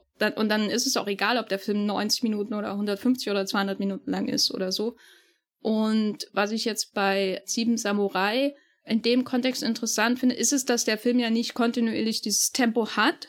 So, es gibt ja sehr ruhige Passagen, es gibt die Momente, wo ich aktiv über die Inszenierung nachdenke. Das sind meistens eben, wie du ja auch schon gesagt hast, nicht irgendwie aufwendige Kamerabewegungen, sondern eher so Szenen, wo die Leute sich im Raum befinden und reden. Und ich überlege, wie ordnet Kurosawa die Menschen in dem Raum an? So, und du hast zum Beispiel oft Szenen, wo Takashi Shimura irgendwie im, im Bild Vordergrund ist und dann ist rechts noch jemand und dann ist noch jemand im Hintergrund. Also weil du musst ja in dem Film sowieso ständig darauf achten, was passiert im Vordergrund, was passiert im Hintergrund, weil so viel los ist. Und das sind so eher die, die ruhigen Momente, wo der Film selbst zur Ruhe kommt, aber wo ich trotzdem nie das Gefühl habe, dass er still steht. Und das liegt, glaube ich, auch an dieser Inszenierung, dass man diese, diese Dreiecksformation an Menschen und vielleicht und teilweise noch viel komplexere Bilder hat. Selbst in diesen ruhigen Momenten wirken die Bilder unglaublich dynamisch. Das ist, glaube ich, einer der Gründe, warum die 200 Minuten hier schon schneller vorüberziehen als manch 160-minütiges äh, tamilisches Action-Musical, oder so, auch wenn die natürlich auch geil sind. Was die Bilder für mich unheimlich lebendig gemacht hat, war die Verwendung der Samurai-Schwerter. Das habe ich ja vorhin schon gesagt, dass die auffällig in Szene gesetzt sind und oft wirken, als steht da einfach noch so eine vierte Person im Raum, wenn dann das Schwert irgendwie so drinne steckt und, und auch definitiv den Raum aufteilt und, und für die Kamera manchmal einen Orientierungspunkt bietet oder manchmal eher auch so, so durchschneidend wirkt und so. Also ich habe den Film gestern auch oft geguckt und gerade dann, wenn wenn es die dunkleren Nachtszenen gibt und die Klingen, Klingen ja wirklich blitzen, funkeln, weiß nicht, also rausstechen aus den, den Bildern, da dachte ich irgendwann auch, ich kann George Lucas so sehr verstehen, dass er irgendwann mal einen Kurosawa-Film gesehen hat und gedacht hat, wisst ihr, wie geil das einfach wären, wenn die Dinger leuchten würden. Also Vor allem da, hat er die Schiebeblenden gesehen in dem Film. ja, und dachte, aber, aber nein, aber er, er kriegt einen ähnlichen Effekt hin wie bei, bei Kurosawa wirkt das dann sehr dynamisch so, du hast den Übergang, du hast keine große Montage, aber du merkst trotzdem, wie die, wie die Zeit vergeht und, und wenn Luke dann auf Tatooine mit seinem Landspeeder da schnell über, über Tatooine drüber geht, dann, dann kriegst du das auch mit, allein durch, durch den, den Übergang. Da, da hat ein Großmeister den anderen Großmeister gedreht, äh, gedreht, sage ich, studiert und, und und ich bin sehr dankbar dafür. Gut. Wir, wie soll ich jetzt da zurück zum Thema kommen? Weil ich denke die ganze Zeit drüber nach, ist George Lucas ein Großmeister? Darf ich diese Frage ja stellen? Führt das nicht zur Spaltung des Wollmilchcasts? Ja, ja, ich, ich, äh, also du erinnerst dich an das Ende von Star Wars 7, wo, wo, wo hier die nee. Starkiller Base dann langsam äh, vibriert und bröckelt und sich dieser Riesengraben aufreißt und, und, und dann diese, diese Lavaglut zum Vorschein kommt. Und du bist gerade drüben auf der Kylo Ren-Seite und ich bin auf der Ray-Seite und, und der Graben reißt, also das passiert gleich, der reißt gleich immer weiter auf. Ich, ich weiß nicht, was wir dagegen tun können. Hast du gerade eine Erschütterung der Wollmilchmacht gespürt? Das definitiv. Also all, allein dein, dein, dein, dein sehr skeptisches, hm, ich weiß jetzt nicht, wie ich hier überleiten soll. Vielleicht lösche ich die Aufnahme und tschüss. Nein, also ich ähm, stimme auch zu, dass George Lucas die Schiebeblenden aus Sieben Samurai genommen hat. Und ich mag auch Lichtschwerter. Das ist doch, darauf können wir uns ja einigen. Lichtschwerter ja, sind das cool. Ist, ist okay. Nein, Star Wars ist auch ähm, ein Film. Ähm, äh, nein, ich, äh, ich, ich mag das ja auch. Ähm, genau, wo du Schwerter erwähnst, ähm, und vorhin hast du ja auch über die Action gesprochen. Was erwartet man für Action in diesem Film, der auf vielen besten Listen der besten Actionfilme aller Zeiten auftaucht? Da habe ich überlegt, was sind eigentlich die Action-Szenen, an die ich denke, nachdem ich den Film jetzt nochmal geschaut habe. Was ist das, wo ich zurückkomme und denke, das ist die größte Action-Szene im Film. Und da ist für mich kein Bild aus der Schlacht zu dabei, ähm, was glaube ich daran liegt, dass die für mich einfach ein riesen Konglomerat an Schlamm und Grauen ist mhm. und das alles wenig Eleganz hat, ähm, weil es sehr viel Einstechen auf Berittene ist und sehr viel äh, hinterherrennen in einer Masse und versuchen äh, ähm, eben wie gesagt mit diesen Bambusdeutschen oder Bambuslanzen auf jemanden einzustechen. Also da fehlt dieses ähm, diese Eleganz, die man eben auch mit Schwertkämpfen zum Beispiel ähm, assoziiert. Deswegen für mich die beiden größten Action-Szenen sind schon die in der ersten Hälfte. Die erste, wo Kambai als Mönch verkleidet zu dem Dieb hinein in die Hütte geht und der Dieb in Zeitlupe oder herausstürzt in Zeitlupe seinen Tod stirbt. Also wirklich als, als hätte Kurosawa gesagt, ja, äh, ich habe jetzt zwei Zeitlupen in diesem Film. Die setze ich jetzt ein, damit einfach das komplette Actionkino in Hongkong und Hollywood in den nächsten 40 Jahren was davon hat. So. äh, und den Rest des Films werde ich mich nicht weiter damit beschäftigen. so in der Art. Das ist einfach grandios. Natürlich auch durch die Art und Weise, wie der Tod durch die Zeitlupe ähm, hervorgehoben wird.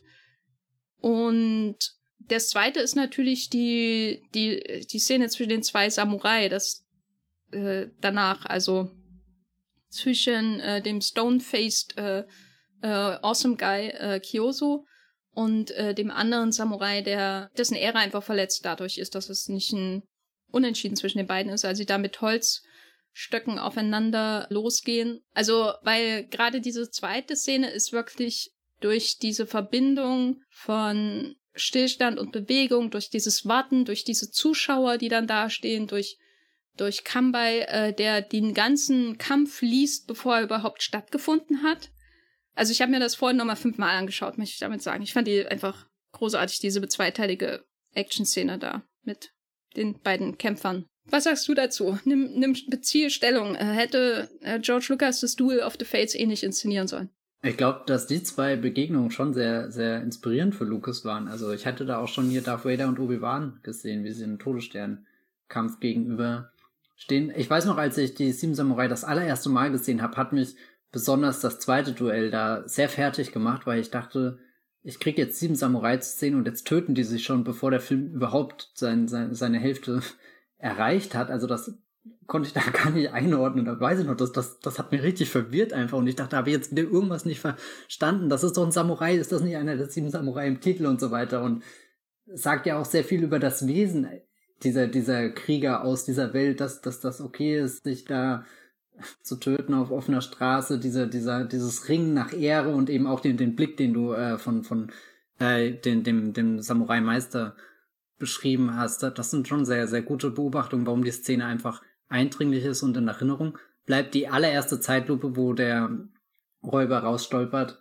da, da, da sieht man echt sehr viel Kinogeschichte, die vorbeizieht. Ich wüsste gar nicht, was die Highlight-Action-Sequenz, ehrlich gesagt, für mich ist. Also wenn ich es nur auf eine Bewegung festmachen müsste, der Typ, der aus der Tür rausstolpert und, und ewig geht und, und steht und, und du richtig miterleben kannst, wie dieser Mensch irgendwie stirbt. Das ist eigentlich fast schon eine perverse Szene. Also so, so ausgestellt, wie, wie dieser Tod ist, wie, wie mit der, mit der Erwartungshaltung gespielt wird. Was ist denn da drin jetzt passiert? Er ist doch nur mit Reisbällen rein. Also, äh, und jetzt kommt er da raus und wirkt, als ist er vom Blitz getroffen, aber genau das wurde er. Und der Blitz ist ein, ein silbernes, äh, krasses äh, Samurai-Schwert, was, was ihn zur Strecke bringt äh, sehr eindrückliche Momente. Von dem Kampf am Ende habe ich schon immer ein konkretes Bild im Kopf, nämlich wenn die Pferde das erste Mal so richtig reinrennen oder später, äh, wenn, wenn anfängt der Matsch und der Schlamm hochzufliegen. Da, da muss ich jetzt witzigerweise auch wieder nochmal die Step-Up-Reihe erwähnen, weil als John. Tudor das Ruder übernommen hat, äh, gibt es im Finale vom zweiten Teil Step Up to the Streets auch ein, ein Dance-Battle, was im, im Regen stattfindet. Und es ist einfach unglaublich, diese Bewegung zu sehen, während da der, der, die, diese richtig fetten Regentropfen auf den, den Boden prasseln und äh, was ähnliches hat er dann im dritten Teil auch nochmal gemacht, dass er da irgendwie so, so einen kleinen Brunnen oder so aktiviert bei einem Dance Battle. Alles unabsichtlich, aber es, also du, du siehst halt eindeutig, wie der Regisseur gesehen hat, ich drehe hier einen Film über Bewegung und das wird alles besser machen und ich glaube, da, da hat er vielleicht auch schon mal bei Kurosawa vorbei geguckt und geschaut, wie, wie die, die, die Dance Crew von den Sieben Samurai sich im, im Regen bewegt. Also sind, sind alles sehr, sehr, sehr konkrete Bilder, die ich da von den Kämpfen im Kopf habe, was ich mich jetzt vorhin gefragt habe, als du über das, das große Finale geredet hast, kündigt sich in die Sieben Samurai nicht vielleicht auch ein Problem an, was in vielen Blockbustern der Fall ist, die so eine große Massenschlacht haben? Also, dass es einfach schwer ist, für Ordnung zu sorgen, für Überblick zu sorgen, Highlights herauszukehren? Oder hat nicht schon Kurosawa ab irgendeinem Punkt einfach aufgegeben und gesagt, gut, wir lassen jetzt einfach die, die, die Masse rennen, sich bewegen und das ist einfach spektakulär und überwältigend und wir geben uns dem Ganzen hin.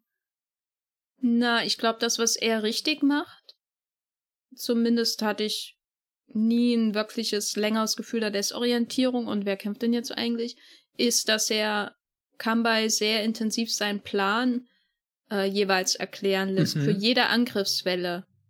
Und das ist, glaube ich, das, das ist natürlich auch einfach. Irgendwie äh, äh haben wir doch hier jemanden, Mr. Exposition, der sagt, aber in dem Fall ist es natürlich absolut stimmig, weil er muss ja irgendjemand erklären, was sie machen sollen.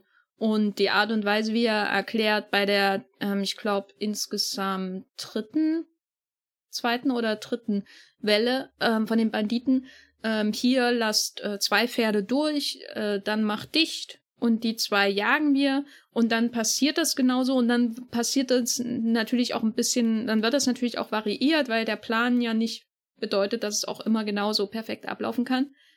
Das führt eben dazu, dass du eine recht klare Ordnung oder eine recht klare Übersicht darüber bekommst, wo die Pferde überhaupt langrennen oder galoppieren ja. können und die äh, Dorfbewohner rennen können und äh, welche Position in dieser Kette äh, die dieser Plan verlangt. Zum Beispiel ähm, Kikuchio hat, als er in der zweiten es ist, ach, welche Welle ist denn das jetzt? Naja, egal, ich habe es mir extra aufgeschrieben. Aber wo er da diese ganzen Schwerter, die er gesammelt hat, äh, in den Erdhügel rammt und so, und du weißt genau, ähm, in welcher Position er sich befindet, also wann äh, wer zu ihm kommen wird, damit er dann das Schwert zieht und auf sie zurennt, so in der Art. Also in dieser langen Kette, die bis hinein, tief hinein in das Dorf führt und dann weiterführen würde auf der anderen Seite und dann wahrscheinlich bei dem Fluss rauskommen würde. Mhm. Oder so. Also, und deswegen hatte ich nie ein längeres ähm, Gefühl von Desorientierung, weil es auch immer natürlich diese Aufsichten gibt, wo man wirklich so zwischen die Häuser, über die Häuser hinaus ähm, schauen kann, man dann immer recht gut sehen kann, wo ähm, galoppieren jetzt die Pferde hin, ähm, biegen sie irgendwie überraschend ab, äh, durch ein paar andere Häuser hindurch ähm, und dann äh, rennen die Dorfbewohner ähm, da irgendwie auch in diese Richtung und so. Also da habe ich immer das Gefühl gehabt, ich weiß, wo ich bin und ob, trotzdem, ähm, und das muss man ja auch der Inszenierung wirklich zugutehalten, wirkt es nicht choreografiert oder sauber oder so, als wäre es für die Leute am Boden wahnsinnig übersichtlich. Und das ist, glaube ich, das, was viele ähm, Filmemacherinnen heute missverstehen, wenn es um die Inszenierung von Schlachten geht. Und da ist dann irgendwie die Denke, habe ich manchmal das Gefühl, so, ja, äh, Krieg ist konfus, also muss es auch für die Zuschauer konfus sein. so in der Art. Äh, und das hast du halt hier nicht. Hattest du Momente, wo du die Übersicht verloren hast? Ja, witzigerweise ähnlich, ähnliche Erfahrung wie das erste Mal, als ich den Film geschaut habe, dass ich irgendwann bei der zweiten, dritten Welle halt mir denke, hm, stimmt, das ist jetzt einfach die nächste Welle. Also ich kann es dir gar nicht, da, da schweifen meine Gedanken irgendwie ab, aber jetzt nicht im negativen Sinne, sondern eher, weil ich, weil ich tiefer im Film drinne bin, weil ich da auch über andere Dinge, gerade andere Schauplätze in dem Film, andere Figuren in dem Film, meinetwegen auch die, das Gras in dem Film nachdenke. Also es ist nicht die Desorientierung oder, oder eher die, die, auch das einfach wie, wie manchen großen Blockbustern ist ja auch einfach egal, was passiert. Und, und da ist ja bei Kurosawa definitiv, was sich auszahlt, die, die Vorbereitung, über die wir schon gesprochen haben, oder was du jetzt auch gerade äh, erwähnt hast, wie, wie er Figuren halt doch gewisse Schlachtzüge äh, nochmal aussprechen lässt, was zwar irgendwie nicht der eleganteste Weg, aber in dem Fall einfach der effektivste Weg ist und das stört nicht. Also ich will nicht schon wieder Peter Jackson und Herr der Ringe. Erwähnen, aber äh, nein, ich glaube, da, da sieht man einfach, wie wichtig und einflussreich auch die Sieben Samurai ist, dass, dass sich das zurückverfolgen oder, oder den, den, den Strich jetzt bis zum, zum Herr der Ringe da 50 Jahre später ziehen kann, dass, dass die Dynamik ähnlich funktioniert, dass, dass Peter Jackson mir als Regisseur ähnliche Hinweise gibt, ähnliche Figuren positioniert, um, um Schlachtfelder zu begreifen, um, um Gefahren einzuschätzen, um, um Gespür für Distanzen und so, so hinzukriegen, so wie das äh, Kurosawa dann auch macht. Und, und bei Kurosawa ist das vielleicht dann noch sehr, sehr klar und einfach gedacht, wenn er auch die, diese Karte vom Dorf dann auch mit dem, mit dem Killcount dann ergänzt. Also so der, der Samurai-Meister macht da ein, ein Kreuzchen für, für jeden Banditen, der, der, der getötet wurde. Und das ist eigentlich so eine, so eine simple Idee. Also ich habe zwischendrin auch drüber nachgedacht, ist das nicht zu banal, aber ich habe irgendwann mitgefiebert, wie viele Kreuze er denn jetzt macht. Also es gibt dem Ganzen auch nochmal so, so einen eigenen, eigenen Spin der, der, der, der ganzen Spannungsschraube. Und ich glaube, das ist auch wichtig, dass du irgendwie einen Überblick hast mit oder oder oder ein Gefühl, wo wo steckst du gerade drinne, weil eigentlich diese ganze zweite Hälfte ist ja die die Actionhälfte des Films und das sind ja locker eineinhalb Stunden oder so und, und einen normalen Endkampf in einem Film, keine Ahnung, so ein Setpiece wird ja ungefähr 20 Minuten dann vielleicht zugeschrieben, wenn es nicht gerade Avengers Endgame ist, wo, wo alles aus dem Ruder läuft. Oder, oder auch die, die Rückkehr des Königs, der, der ja eine, eine riesengroße äh, Schlacht da hat. Und, und da, da gibt allein diese, diese, diese Idee dieser kleinen Liste schon Orientierung, jetzt nicht im Sinne von, von Ort, aber von, von einfach dem gesamten Gefühl was ich über diese zweite Filmhälfte habe. Gleichzeitig sorgt die Liste natürlich auch für eine Abstraktion des Todes, mhm. was ich auch interessant finde, weil die Zeitlupen am Anfang, die sind die, die haben natürlich die Wirkung, dass sie einem quasi wie in einem Prolog nochmal das Sterben unter der Lupe oder unter dem Mikroskop zeigen, in dem die Zeit verlangsamt wird und in einem Film, in dem sich so viel bewegt, gegangen, ge geflossen wird, mehr oder weniger, äh, wenn, wenn dann die einzelnen Bewegungen verschwimmen. Also es wirkt dann einfach nur wie ein, ein großer Strahl an Menschsein, der da durch diesen Film zieht. An die einzelnen kann man gar nicht mehr so richtig differenzieren. Aber in einem Film, in dem das so das, die prinzipielle große Bewegung ist, hat man trotzdem diese Momente, wo der Tod so auf einmal eben die Bewegung zum Stillstand bringt. Also das ist auch interessant ist. Man könnte jetzt auch stundenlang darüber sprechen, eben ob Zeitlupen dazu da sind, um Bewegung hervorzuheben oder Stillstand. Eine, eine philosophische Frage für sich, vielleicht was über, das wir in einem anderen Wollmilchcast, zum Beispiel übernächste Woche, sprechen könnten. ähm, ist das schon Matrix 4? Davon träumst du doch, oder? Ja. Leider. oh Gott. Ich freue mich auch auf den Film. Und dann in der zweiten Hälfte des Films geht dieser Fluss, ne, das, das geht natürlich dann äh, in einen literal, literal Fluss, der durch das Dorf fließt mehr oder weniger über, wenn der, der Regen fällt. Diese ganzen Dorfbewohner und Pferde da durchrennen, galoppieren und so weiter. Und mit der Abstraktion des Todes meine ich das, was ich sehr ähm, jedes Mal wieder überraschend finde an dem Film, ist, dass ähm, man die Gegner ja nicht sieht das hast du ja am Anfang schon gesagt, dass, dass die Vorbereitung im Grunde dazu da ist, äh, damit wir ein Bild von den Gegnern bekommen, ohne dass wir sie jemals sehen, so richtig. Und das bleibt bis zum Ende so. Also das Einzige, wo man äh, den, den Boss äh, ähm, auseinanderhalten kann, ist eben seine Rüstung und ähm, seine Augenklappe. Und das ist, die Gegner sind eigentlich, die Gesichter sind irrelevant, so wie in diesen vielen Androiden und Roboterarmeen, die man in heutigen Blockbustern hat, eine Alien-Armeen, die aus dem Computer kommen. Und trotzdem ist jeder Tod von ihnen irgendwie mit Bedeutung aufgeladen. Ne? Also weil diese Körper natürlich auf dem Boden klatschen, also auch wieder so etwas äh, von einem, ähm, ja, Stillstand natürlich letztendlich hat. Die, die, die äh, reiten da rein, die brausen da rein, wie, wie als wäre der Teufel hinter ihnen her und dann klatschen sie da auf dem Boden und robben sich durch den Schlamm und äh, versuchen davon zu rennen und die Dorfbewohner hinterher mit ihren äh, Bambusspeeren und so und dann verschwinden sie, wie gesagt, unter diesen Dorfbewohnern und du siehst nichts mehr von ihnen und ihr Körper verschwindet und diese Tode sind ja nicht bedeutungslos, sondern da, da schwingt sehr viel mit, da schwingt, schwingt auch eine gewisse Barbarei damit äh, und so sie, schaut ja auch Kambai auf die Dorfbewohner, als sie da diesen einen Gefangenen umbringen und er hätte ihn am Leben gelassen und so. Und das finde ich sehr interessant. Gleichzeitig hat man diesen, diese, sag ich mal, Blockbuster-Instinkt,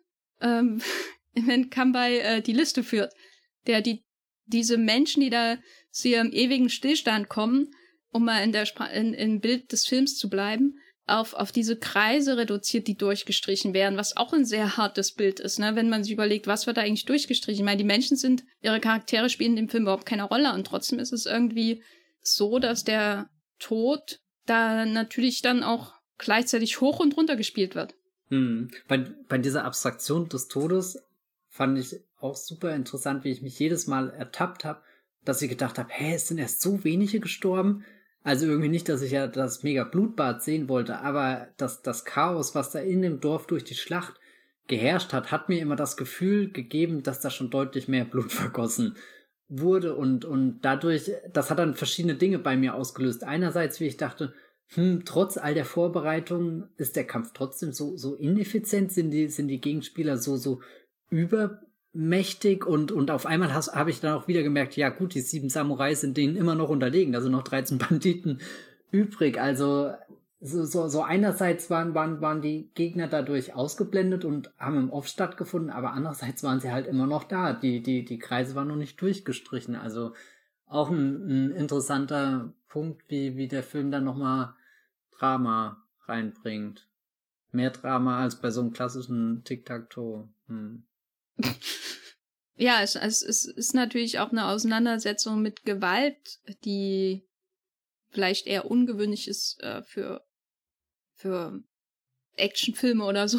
Ich weiß nicht, also es gibt natürlich viele Actionfilme, die sich mit Gewalt auseinandersetzen, aber hier, finde ich, ist es noch auffälliger irgendwie. Also es wird, es wird nicht, wird selten so in den Vordergrund natürlich gerückt, wie in dem Moment, wenn Kambai die Dorfbewohner sieht, die da über den, den Banditen herfallen oder so, mhm. dann ist wird dann ist es dann ist man schon sehr nah am Kommentar dran, aber es gibt auch so Momente, die eher ne nebenbei erzählt werden, als zum Beispiel wenn der Awesome Guy Kyuzu und äh, Kikuchio sich da aufmachen, um die und sie sie wollen irgendwie drei Banditen zwei oder drei Banditen den lauern sie auf und der eine sitzt irgendwie auf dem Baum und der andere sieht aus, als würde er am Baum schlafen und der, der junge Samurai, der Katsushiro, der beobachtet sie ganz ängstlich im, im Gras. Und dann gibt es so einen Moment, wo der, der gestandene Stone-Faced Samurai, der einfach so mit, der macht dir irgendwie wahrscheinlich wieder ein, zwei Schlägen mit seinem Schwert nieder. Und dann siehst du irgendwie im Hintergrund, du denkst, es ist jetzt eigentlich vorbei, und siehst im Hintergrund, wie äh, Kikuchiyo, also die Figur von Toshiro Mifune, da auf den einschlägt und schlägt und schlägt und schlägt und du denkst dir, äh, wie sieht jetzt das Gesicht eigentlich aus? Und ich weiß nicht, das ist so Brutalität und, und Gewaltformen, die da nebeneinander existieren und am Ende kommt irgendwie alles zusammen in dieser Schlacht, wenn, wenn alle nur noch um ihr Überleben kämpfen. Was ich da noch spannend finde, die Darstellung von, von den Kämpfen und so, das sind ja schon eher wilde Akte, also eher, eher die, das, was, was Rohes im Vordergrund. Also da ist wenig mit dieser Eleganz, die ich manchmal mit dem Samurai verbinde. Und dagegen sind allerdings die, die Kreuze, die, äh, die, die, die Kreise, die durchgestrichen werden, die sind wieder ganz fein und wirklich mit so einem Pinsel gezeichnet, wie als, als hätte er das Monate, Jahre lang studiert, dass das da ein perfektes X auf den Kreis kommt. Und, und das ja auch in einer Situation, wo eigentlich gar keine Zeit für so einen Schmarrn ist oder so, äh, könnte, könnte man argumentieren. Finde ich auch wieder einen sehr, sehr interessanten Kontrast, wie, wie dieses Wesen der Samurai äh, in der Aktion selbst auch nicht besser beherrscht ist als das von, von jedem anderen Menschen, weil es geht halt um Leben und Tod, egal wie viel Ehre, Kodex und keine Ahnung, was da im Hintergrund mitschwingt. Aber wenn du es vor dir auf der, der Karte hast, dass, dass der Samurai doch auch so eine, so eine Form mitbringt, die alles irgendwie besser aussehen lässt, gebildeter, äh, strukturierter, geordneter. Also der, der, weiß nicht, die, die Dorfbewohner sind nicht auf die Idee gekommen, sondern das bringt es der Samurai da mit rein. Das ist irgendwie seine, seine Expertise und, und vielleicht geht's da ja auch sehr viel um, um was vorzutäuschen, was dann mit der Wirklichkeit doch eher wenig zu tun hat. Ja, er bringt es wieder äh, in Ordnung, während der Rest im Schlamm versinkt. Genau. So bisschen, ne? Was uns aber auch zum Ende führt äh, von die sieben Samurai. Wir haben es ja schon erwähnt, äh, dass, dass der nächste Zyklus beginnt. Äh, die Pflanzen werden, wird schön gepflanzt. Für die nächste, die nächste Ernte wird im Grunde vorbereitet.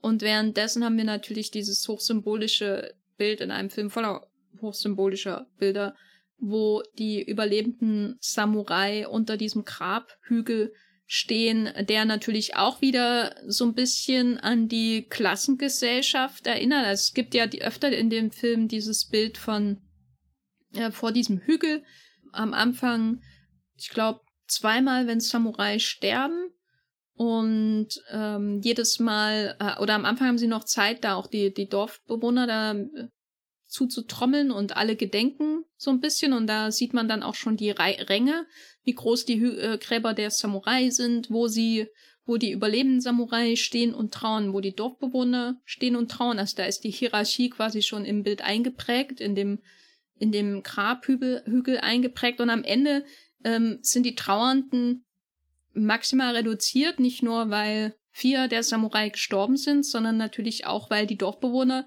keine Zeit zum Trauern haben. Die Dorfbewohner fangen äh, den nächsten Zyklus an und es bleiben die drei Samurai und natürlich der große Satz äh, von Kambai am Ende, äh, dass sie, dass er denkt, äh, ja, am Ende haben wir diese Schlacht auch verloren. Äh, der Sieg äh, gehört den Bauern und nicht uns. Und ja, ganz schöner Downer, oder? Ja. um es mal ganz unpoetisch zu sagen. 200 Minuten dafür. nee, das, das bringt. Wo ist meine Shawarma-Bude, Mensch?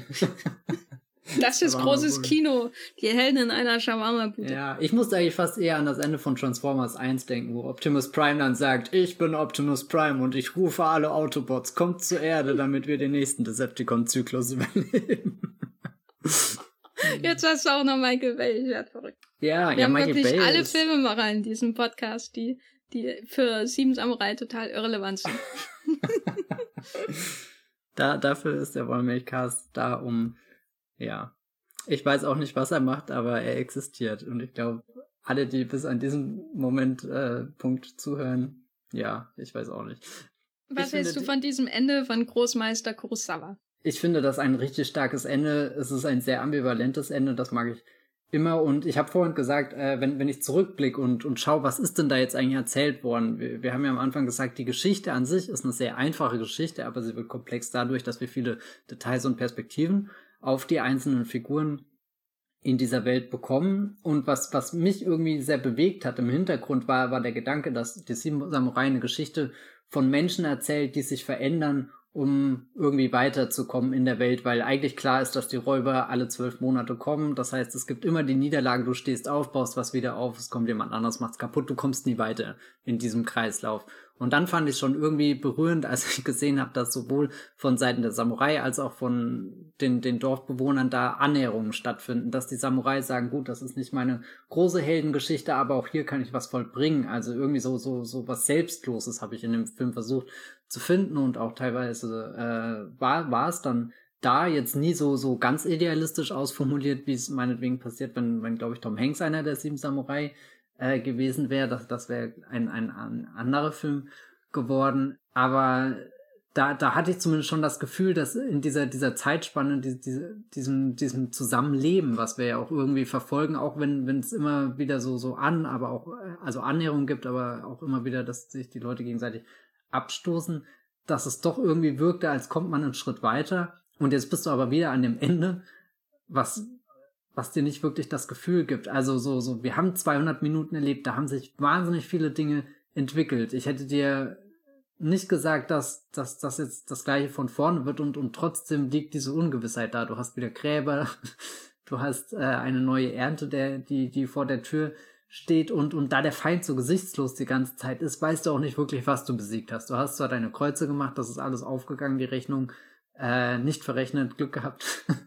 da, da wäre schon bei mir gescheitert wahrscheinlich, dass ich am Ende noch, noch einen Kreis da hätte und mich gefragt hätte, ja, wo ist der? Und, und dann wäre ich in, in den Wahnsinn verfallen. Das, das, das wäre, glaube ich, meine, meine sieben Samurai-Hölle geworden, dass ich dachte, da, da draußen ist immer noch ein Bandit. Und, und ich suche ihn und alle um mich rum, hey Matthias, komm mal runter, ist alles gut, wir haben es geschafft, aber nee, ich bin da voll in meinem, was auch immer, Modus. Ja, so tief wollte ich jetzt gar nicht eintauchen. Äh, aber, aber ja, die, die, die, die große Frage ist, wiederholt sich hier am Ende doch noch alles und sind am Ende nicht nur halt mehr Dinge als für gewöhnlich kaputt gegangen, gestorben. Meinst du gewöhnlich bei einem ähm, anderen Samurai-Einsatz? Ich hatte jetzt eher aus der Perspektive des Dorfs überlebt, so für das Dorf, die werden halt wieder geplündert worden und dann hätten sie halt wieder alles aufgebaut. Das ist halt irgendwie ihr, ihre, ihr, ihre Sisyphus-Welt, in der sie leben. Aber es ist ja zumindest eine Welt, die einigermaßen, äh, oder du kommst halt von einem Tag in den nächsten, sagen wir, das ist nicht geil. Aber es funktioniert irgendwo, I guess. Und jetzt hast du Samurai, die halt wirklich sterben dafür. Häuser, die zerstört werden, runtergebrannt werden, auch irgendwie Heimat und so. Also so, die, die, die, die Einschnittwunden, die dieser Kampf hinterlassen hat, sind ja definitiv vorhanden und die sind definitiv tief. Und hat sich das wirklich gelohnt? Ja. Ja. Also für das Dorf auf jeden Fall. Das ja, Dorf aber nur bis zur nächsten ins nächste Ernte, Jahr. Oder? Ja, aber dann finden sie einen anderen Plan. Also wenn man sich anschaut, wo sie sich in dieser, auf dieser Leiter dieser feudalen Gesellschaft befinden und welchen Gefahren sie ausgesetzt sind, insbesondere in dieser Bürgerkriegszeit, wo irgendwie Scharen von arbeitslosen Samurai äh, unterwegs sind und Banditen und äh, niemand so richtig drauf achtet, was ja eigentlich abgeht und so, äh, da haben sie das Beste draus gemacht. Sie haben ein paar Häuser verloren, aber die kann man wieder aufbauen. Also ich finde, es gibt nichts, was in dem Film so stark zeigt, dass das Leben weitergeht, wie dass die, die junge Frau die ja eigentlich einen Tabubruch begangen hat, der sie auch aus ähm, dieser Gemeinschaft herauswerfen könnte, sozusagen, indem sie mit dem ähm, Samurai zusammen war, den sie definitiv nicht heiraten wird, weil sie zwei unterschiedliche Klassen haben, indem sie einfach wieder zurück in die Reihe geht und pflanzt und niemand eine niemand das Gesicht verzieht oder so. Und das äh, zeigt natürlich auch, dass dieses Dorf intrinsische Heilvorgänge hat, die über sowas hinausblicken können. Vielleicht nicht in anderen Umständen, vielleicht wäre sie in anderen um, friedlicheren Umständen, in denen man sich hätte leisten können, ähm, Dorfbewohner zu verlieren, von ihrem Vater verstoßen worden oder so. Und dann wären sie in die Stadt gegangen, hätte sich prostituieren müssen oder was weiß ich. Das ist ja auch keine seltene Geschichte in, äh, im japanischen Kino. Aber nein, sie ist wieder in der Reihe. Sie, sie hilft mit beim Aufbau, sie gehört dazu, als wäre diese kriegerische Episode nie geschehen, als wären die Wunden kaum noch Namen, als könnte man da kaum noch irgendwelche Überbleibsel sehen. Und für dieses Dorf ist das, wie, wie Kambal sagt, natürlich der, der Sieg, ne, weil sie überlebt haben mit äh, minimalen Verlusten für das Verhältnis, wie es wahrscheinlich im Jahr davor war.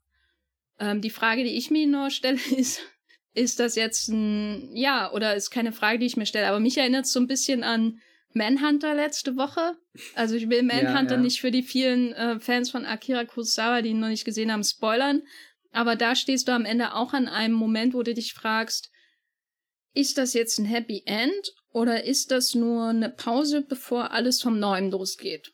Und die einen haben das an der Küste von Florida und schauen auf den Golf von Mexiko hinaus und die anderen haben das eben hier, ähm, indem sie ihre kommende Ernte vorbereiten, pflanzen, singen, die Einheit vor allem dieses Dorfes feiern, nachdem wir auch so viel Zwist darin ähm, gesehen haben im Vorfeld dieses Kampfes. Und äh, dieses Dorf ist geheilt für dieses Jahr und das ist ein Sieg. Während die Samurai schon mich an Ethan Edwards halt in The Searchers erinnern. Die sind da, die sind grundsätzlich weniger rassistisch, was vorteilhaft ist, nehme ich mal an. Ich weiß nicht, wie sie reagieren würden auf, auf andere äh, Volksgruppen, aber sie sind da, sie machen ihren Job und sie gehören nie dazu und sie werden nie dazu gehören und gehen weiter und sie werden nie diese Beziehungen haben, weder untereinander noch mit anderen Menschen, die diese Dorfbewohner zueinander haben. Und wenn es nur formale Familienbeziehungen sind. Hm. Und die hm. können sich in Wirklichkeit alle gar nicht ausstehen, kann ich mir gut vorstellen in diesem Dorf. Sieht nicht so einladend aus. Aber die haben wenigstens das, während die Samurai gar nichts haben. Nicht mal untereinander. Und das macht das Ende schon sehr traurig. Und das macht Sieben Samurai für mich auch zu einem Film über Einsamkeit, die durch die bizarrerweise durch diesen Auftrag und den anschließenden Kampf kurze Zeit überwunden wird. Ja. Und dann ist man wieder zurück in der Einsamkeit. Das ist echt ein sehr bitterer Film. Gerade weil du ja davor auch die vielen Szenen hast, wo die Samurai schon eher wie die Kings und Dorf wirken. Und am Ende sind sie die, die vor den Gräbern stehen. Oder überhaupt, wenn sie noch Glück haben. Vielleicht liegen sie auch drunter, ja. ja. Nee, äh, das ist schon, schon ein, ein Schlag in die Magengrube. Existiert in dem Film irgendwo im Hintergrund die Hoffnung, dass dieser eine große Kampf, der doch mehr Mühen erfordert hat, äh, zusammenzukommen, gekämpft zu werden und so weiter, ähm, dass dieser eine Kampf eine Geschichte wird, und in Zukunft dafür sorgt, dass sich keiner mehr in das Dorf traut. Also, dass du, dass du so, so eine nachhaltige Wirkung irgendwie davon hast. Meinst du, das ist in dem, dem Plan des, des Dorfältesten eingebaut gewesen, als er diesen Vorschlag am Anfang des Films präsentiert hat, oder ist das zu, zu hoffnungsvoll gedacht? Also ich glaube, das ist zu hoffnungsvoll gedacht, aber das liegt, glaube ich, auch daran, dass ich mir vorstelle, dass das Denken immer maximal bis zur nächsten Ernte geht. So, also wenn ich mir den Horizont der Zukunftsplanung in so einem Dorf anschaue, dann weiß ich nicht, ob die Strategie so weit führt in die Zukunft über die nächste Ernte hinaus, weil wenn die nicht kommt und die eingeht, sind sowieso alle tot. Also, weißt du, also es gibt so viele Dinge, die beeinflussen, ob du in dem Dorf überleben kannst oder nicht. Ähm, und das Wetter ist wahrscheinlich das Größte von allem. Und ja. das Wetter ist in dem Film ja auch sehr, sehr wichtig, dass ich nicht glaube, dass erstens daran gedacht wird und zweitens glaube ich nicht, dass das überhaupt möglich wäre, da sich so einen Ruf aufzubauen, weil jeder weiß ja, dass das dann Samurai waren. Es wäre jetzt was anderes, wenn die Samurai wie Dorfbewohner gekleidet worden wären und äh, alle nur mit Bambusstäben die Leute verscheucht hätten oder getötet hätten, dann hätte man ja argumentieren können, das ist einfach ein Badass-Dorf, kommt dir nicht in die Nähe, aber das hast du ja nicht. Und Samurai bedeuten immer, dass sie auch wieder weggehen.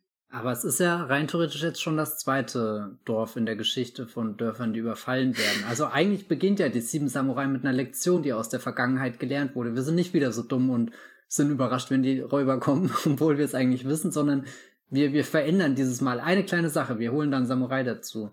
Das hat da bei denen geklappt und jetzt hat es bei uns geklappt. Also und, und die Geschichte, die muss doch eigentlich größer werden. Das ist doch so ein Schneeball, der, der jetzt einmal oder, oder geworfen wird und dann kommt der nächste zurück und immer weiter. Ist das der Schneeballeffekt? Ich habe keine Ahnung. Also, ja, auf aber alle dann Fälle, könnte, hm? dann könnte man aber auch immer sagen, dass die Banditen aufrüsten und dann haben sie das nächste Mal vier und nicht drei Musketen dabei. Und das, was, worüber noch, wir noch gar nicht gesprochen haben, ist ja die Wirkung von Musketen in dem Film, mhm. die, glaube ich, insgesamt drei verschiedene Samurai-Leben kostet korrigiere ja. mich, wenn ich falsch liege, die die zwei most badass Leute in dem Film killen und die gleichzeitig auch so ein bisschen natürlich erstens schielt man da schon in die Zukunft auf äh, zahllose Actionfilme, in denen äh, Schusswaffen viel äh, eine sehr große Bedeutung haben, die auf, sich auch auf ähm, die Gruppenbildung natürlich in ähm, die Sieben Samurai beziehen. Und zweitens hat man natürlich da schon das Gefühl, dass da eine Zeit herankommt, wo die Samurai sowieso, so wie sie jetzt existieren, überkommen, ja. genau, sind. Also es ist Ach, jetzt ist natürlich noch sehr weit in der Zukunft, weil der Film, wie gesagt, spielt ja 1587. Also es werden, Schwerter werden noch eine Weile wichtig sein, aber auch nicht so lang. Nehme ich mal, ich weiß nicht, wie das in Japan war, wie, wie wichtig dann die, die Schusswaffen waren, aber wenn man, wenn man so den, den Blick weitet auf die, die Geschichte ist das, sind Schusswaffen schon immer noch ein Symbol dafür in solchen Filmen, dass da die Zeit, eine andere Zeit kommt. Das ist wie die, die Eisenbahn in Western. Ja, Oder ja. die, wenn wir bei The Wild Bunch sind, die Maschinengewehre und so, die da zum Einsatz kommen versus der, der Colt oder der Revolver. Ich bin froh, dass du das wirklich so ansprichst, weil dann, dann kriegen wir es jetzt wirklich hin, auf den finalen Metern dieses Podcasts noch den Bogen zu The Last Samurai mit Tom Cruise zu schlagen, wo wir auch dem Ende einer Ära zuschauen, wo sich dann Tom Cruise als, naja, der White Savior darüber schlägt, was auch immer, aber am Ende eben auch die Gatling-Gang ausgepackt wird und, und die ganzen Samurai mit ihren großen Rüstungen, mit all der Tradition, mit all der Geschichte, mit all der Ehre, die sie da in diesem letzten Moment aufbringen, eigentlich im Tod einfach gegenüberstehen und nichts tun können, weil das Ding wird aufgebaut, hingestellt, jemand dreht an der Kurbel. Das ist eigentlich so, so, so das pure maschinelle Töten nur noch, was dann stattfindet. Das, ja. Kannst du mal den Regisseur sagen, der, den findest du ja offensichtlich genauso gut wie Akira Kurosawa? Was? Ich glaube nicht, dass Edward Zwick einen, einen Film gedreht hat, der so gut ist wie die Sieben Samurai, aber. Du glaubst nicht? Das ist aber schon sehr, hm. Das eröffnet immer noch die Möglichkeit, dass es so ist. Okay, ich äh, äh, revidiere meine Aussage und sage, ich weiß, dass Edward Zwick bisher keinen Film gedreht hat, der so gut ist wie The Last Samurai, auch wenn es, äh, wie die, die, die Sieben Samurai. oh, er hat auch Blood Diamond gedreht, verdammt. Der ist nicht schlecht, gell? Also, ich finde Sieben Samurai schon gut, aber wenn ich Ausnahmezustand gucke, dann, ne, das ist Kino. Ach, Ausnahmezustand ist mir wurscht. Wobei Ausnahmezustand, wir reden hier von einem Film im absoluten Ausnahmezustand. Gibt es noch einen Moment in die Sieben Samurai, über den du gern sprechen würdest? Oh, wir haben über ziemlich viel gesprochen, aber ich habe vorhin angeteased, dass ich eigentlich noch eine zweite Herr der Ringe-Referenz äh, habe. Und äh, die schieße ich mal Richtung den allerersten Teil, wo wir uns im Auenland befinden, in Hobbiton.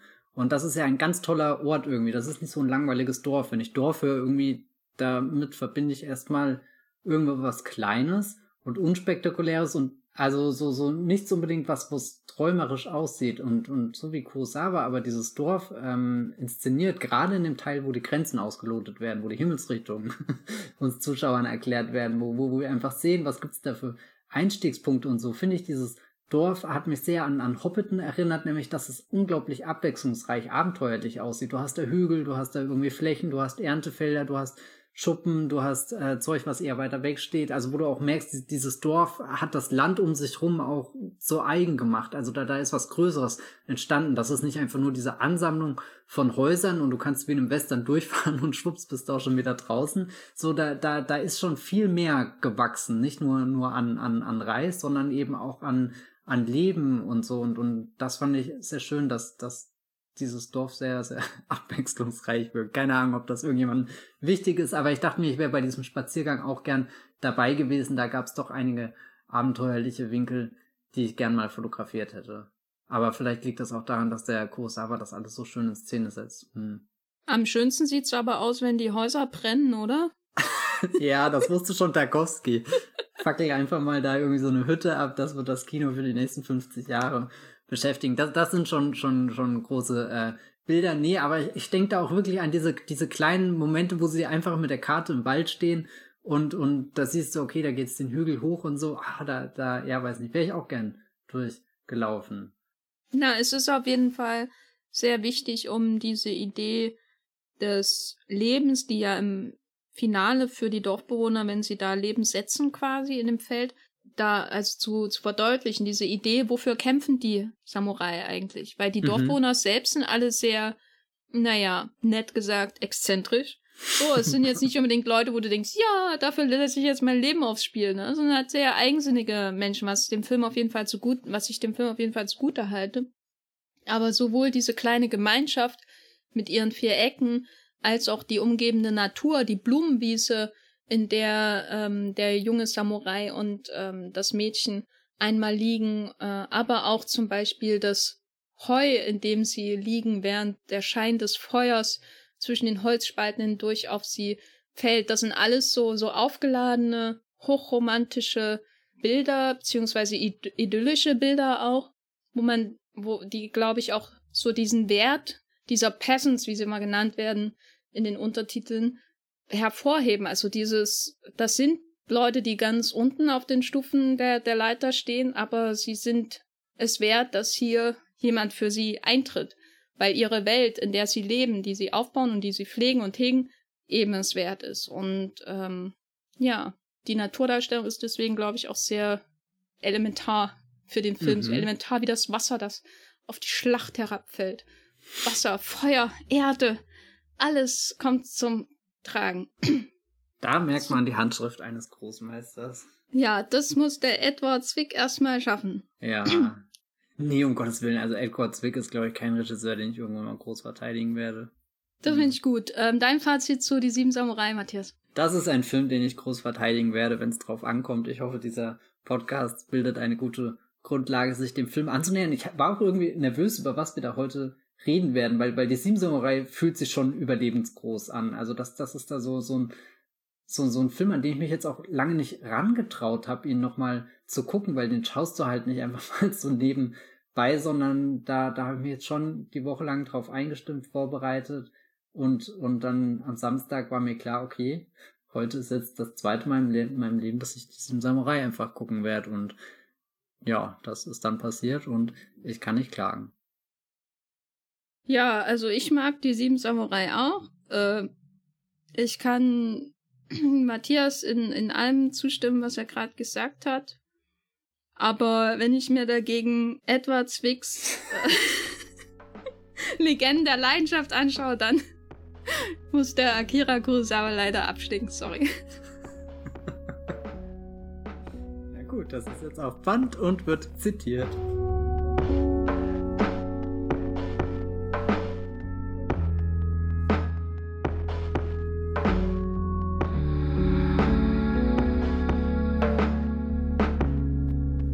Das ist jetzt aber auch der letzte Podcast aller Zeiten über diesen Samurai. Niemand anders darf das jetzt mehr machen. Ich glaube, wir haben alles gesagt über den Film, was man sagen kann. Äh, äh, äh, äh Matthias, wo bist du außerhalb dieses Podcasts im Internet zu finden? Ich bin auf äh, Twitter als @bibelbrox mit 3e oder ganz normal unter meinem Namen Matthias Hopf. Und ihr findet mich auch noch auf meinem Blog, das Film Feuilleton da schreibe ich ab und zu über Dinge, die mich bewegen.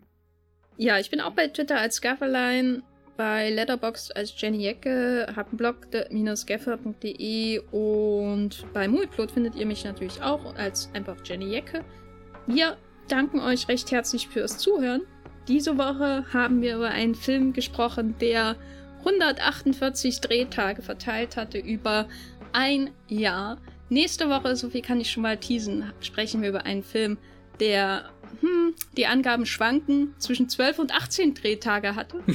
und bis dahin wünschen wir euch viel Spaß und bis zum nächsten Mal. Tschüss. Ciao. Der Wollmilchcast wird produziert von Matthias Hopf und Jenny Jeckel. Unser Intro und Outro stammt aus dem Song Slam Canto von Kai Engel. Ihr könnt den Podcast bei allen gängigen Apps abonnieren und wir freuen uns über Kommentare und Bewertungen bei iTunes.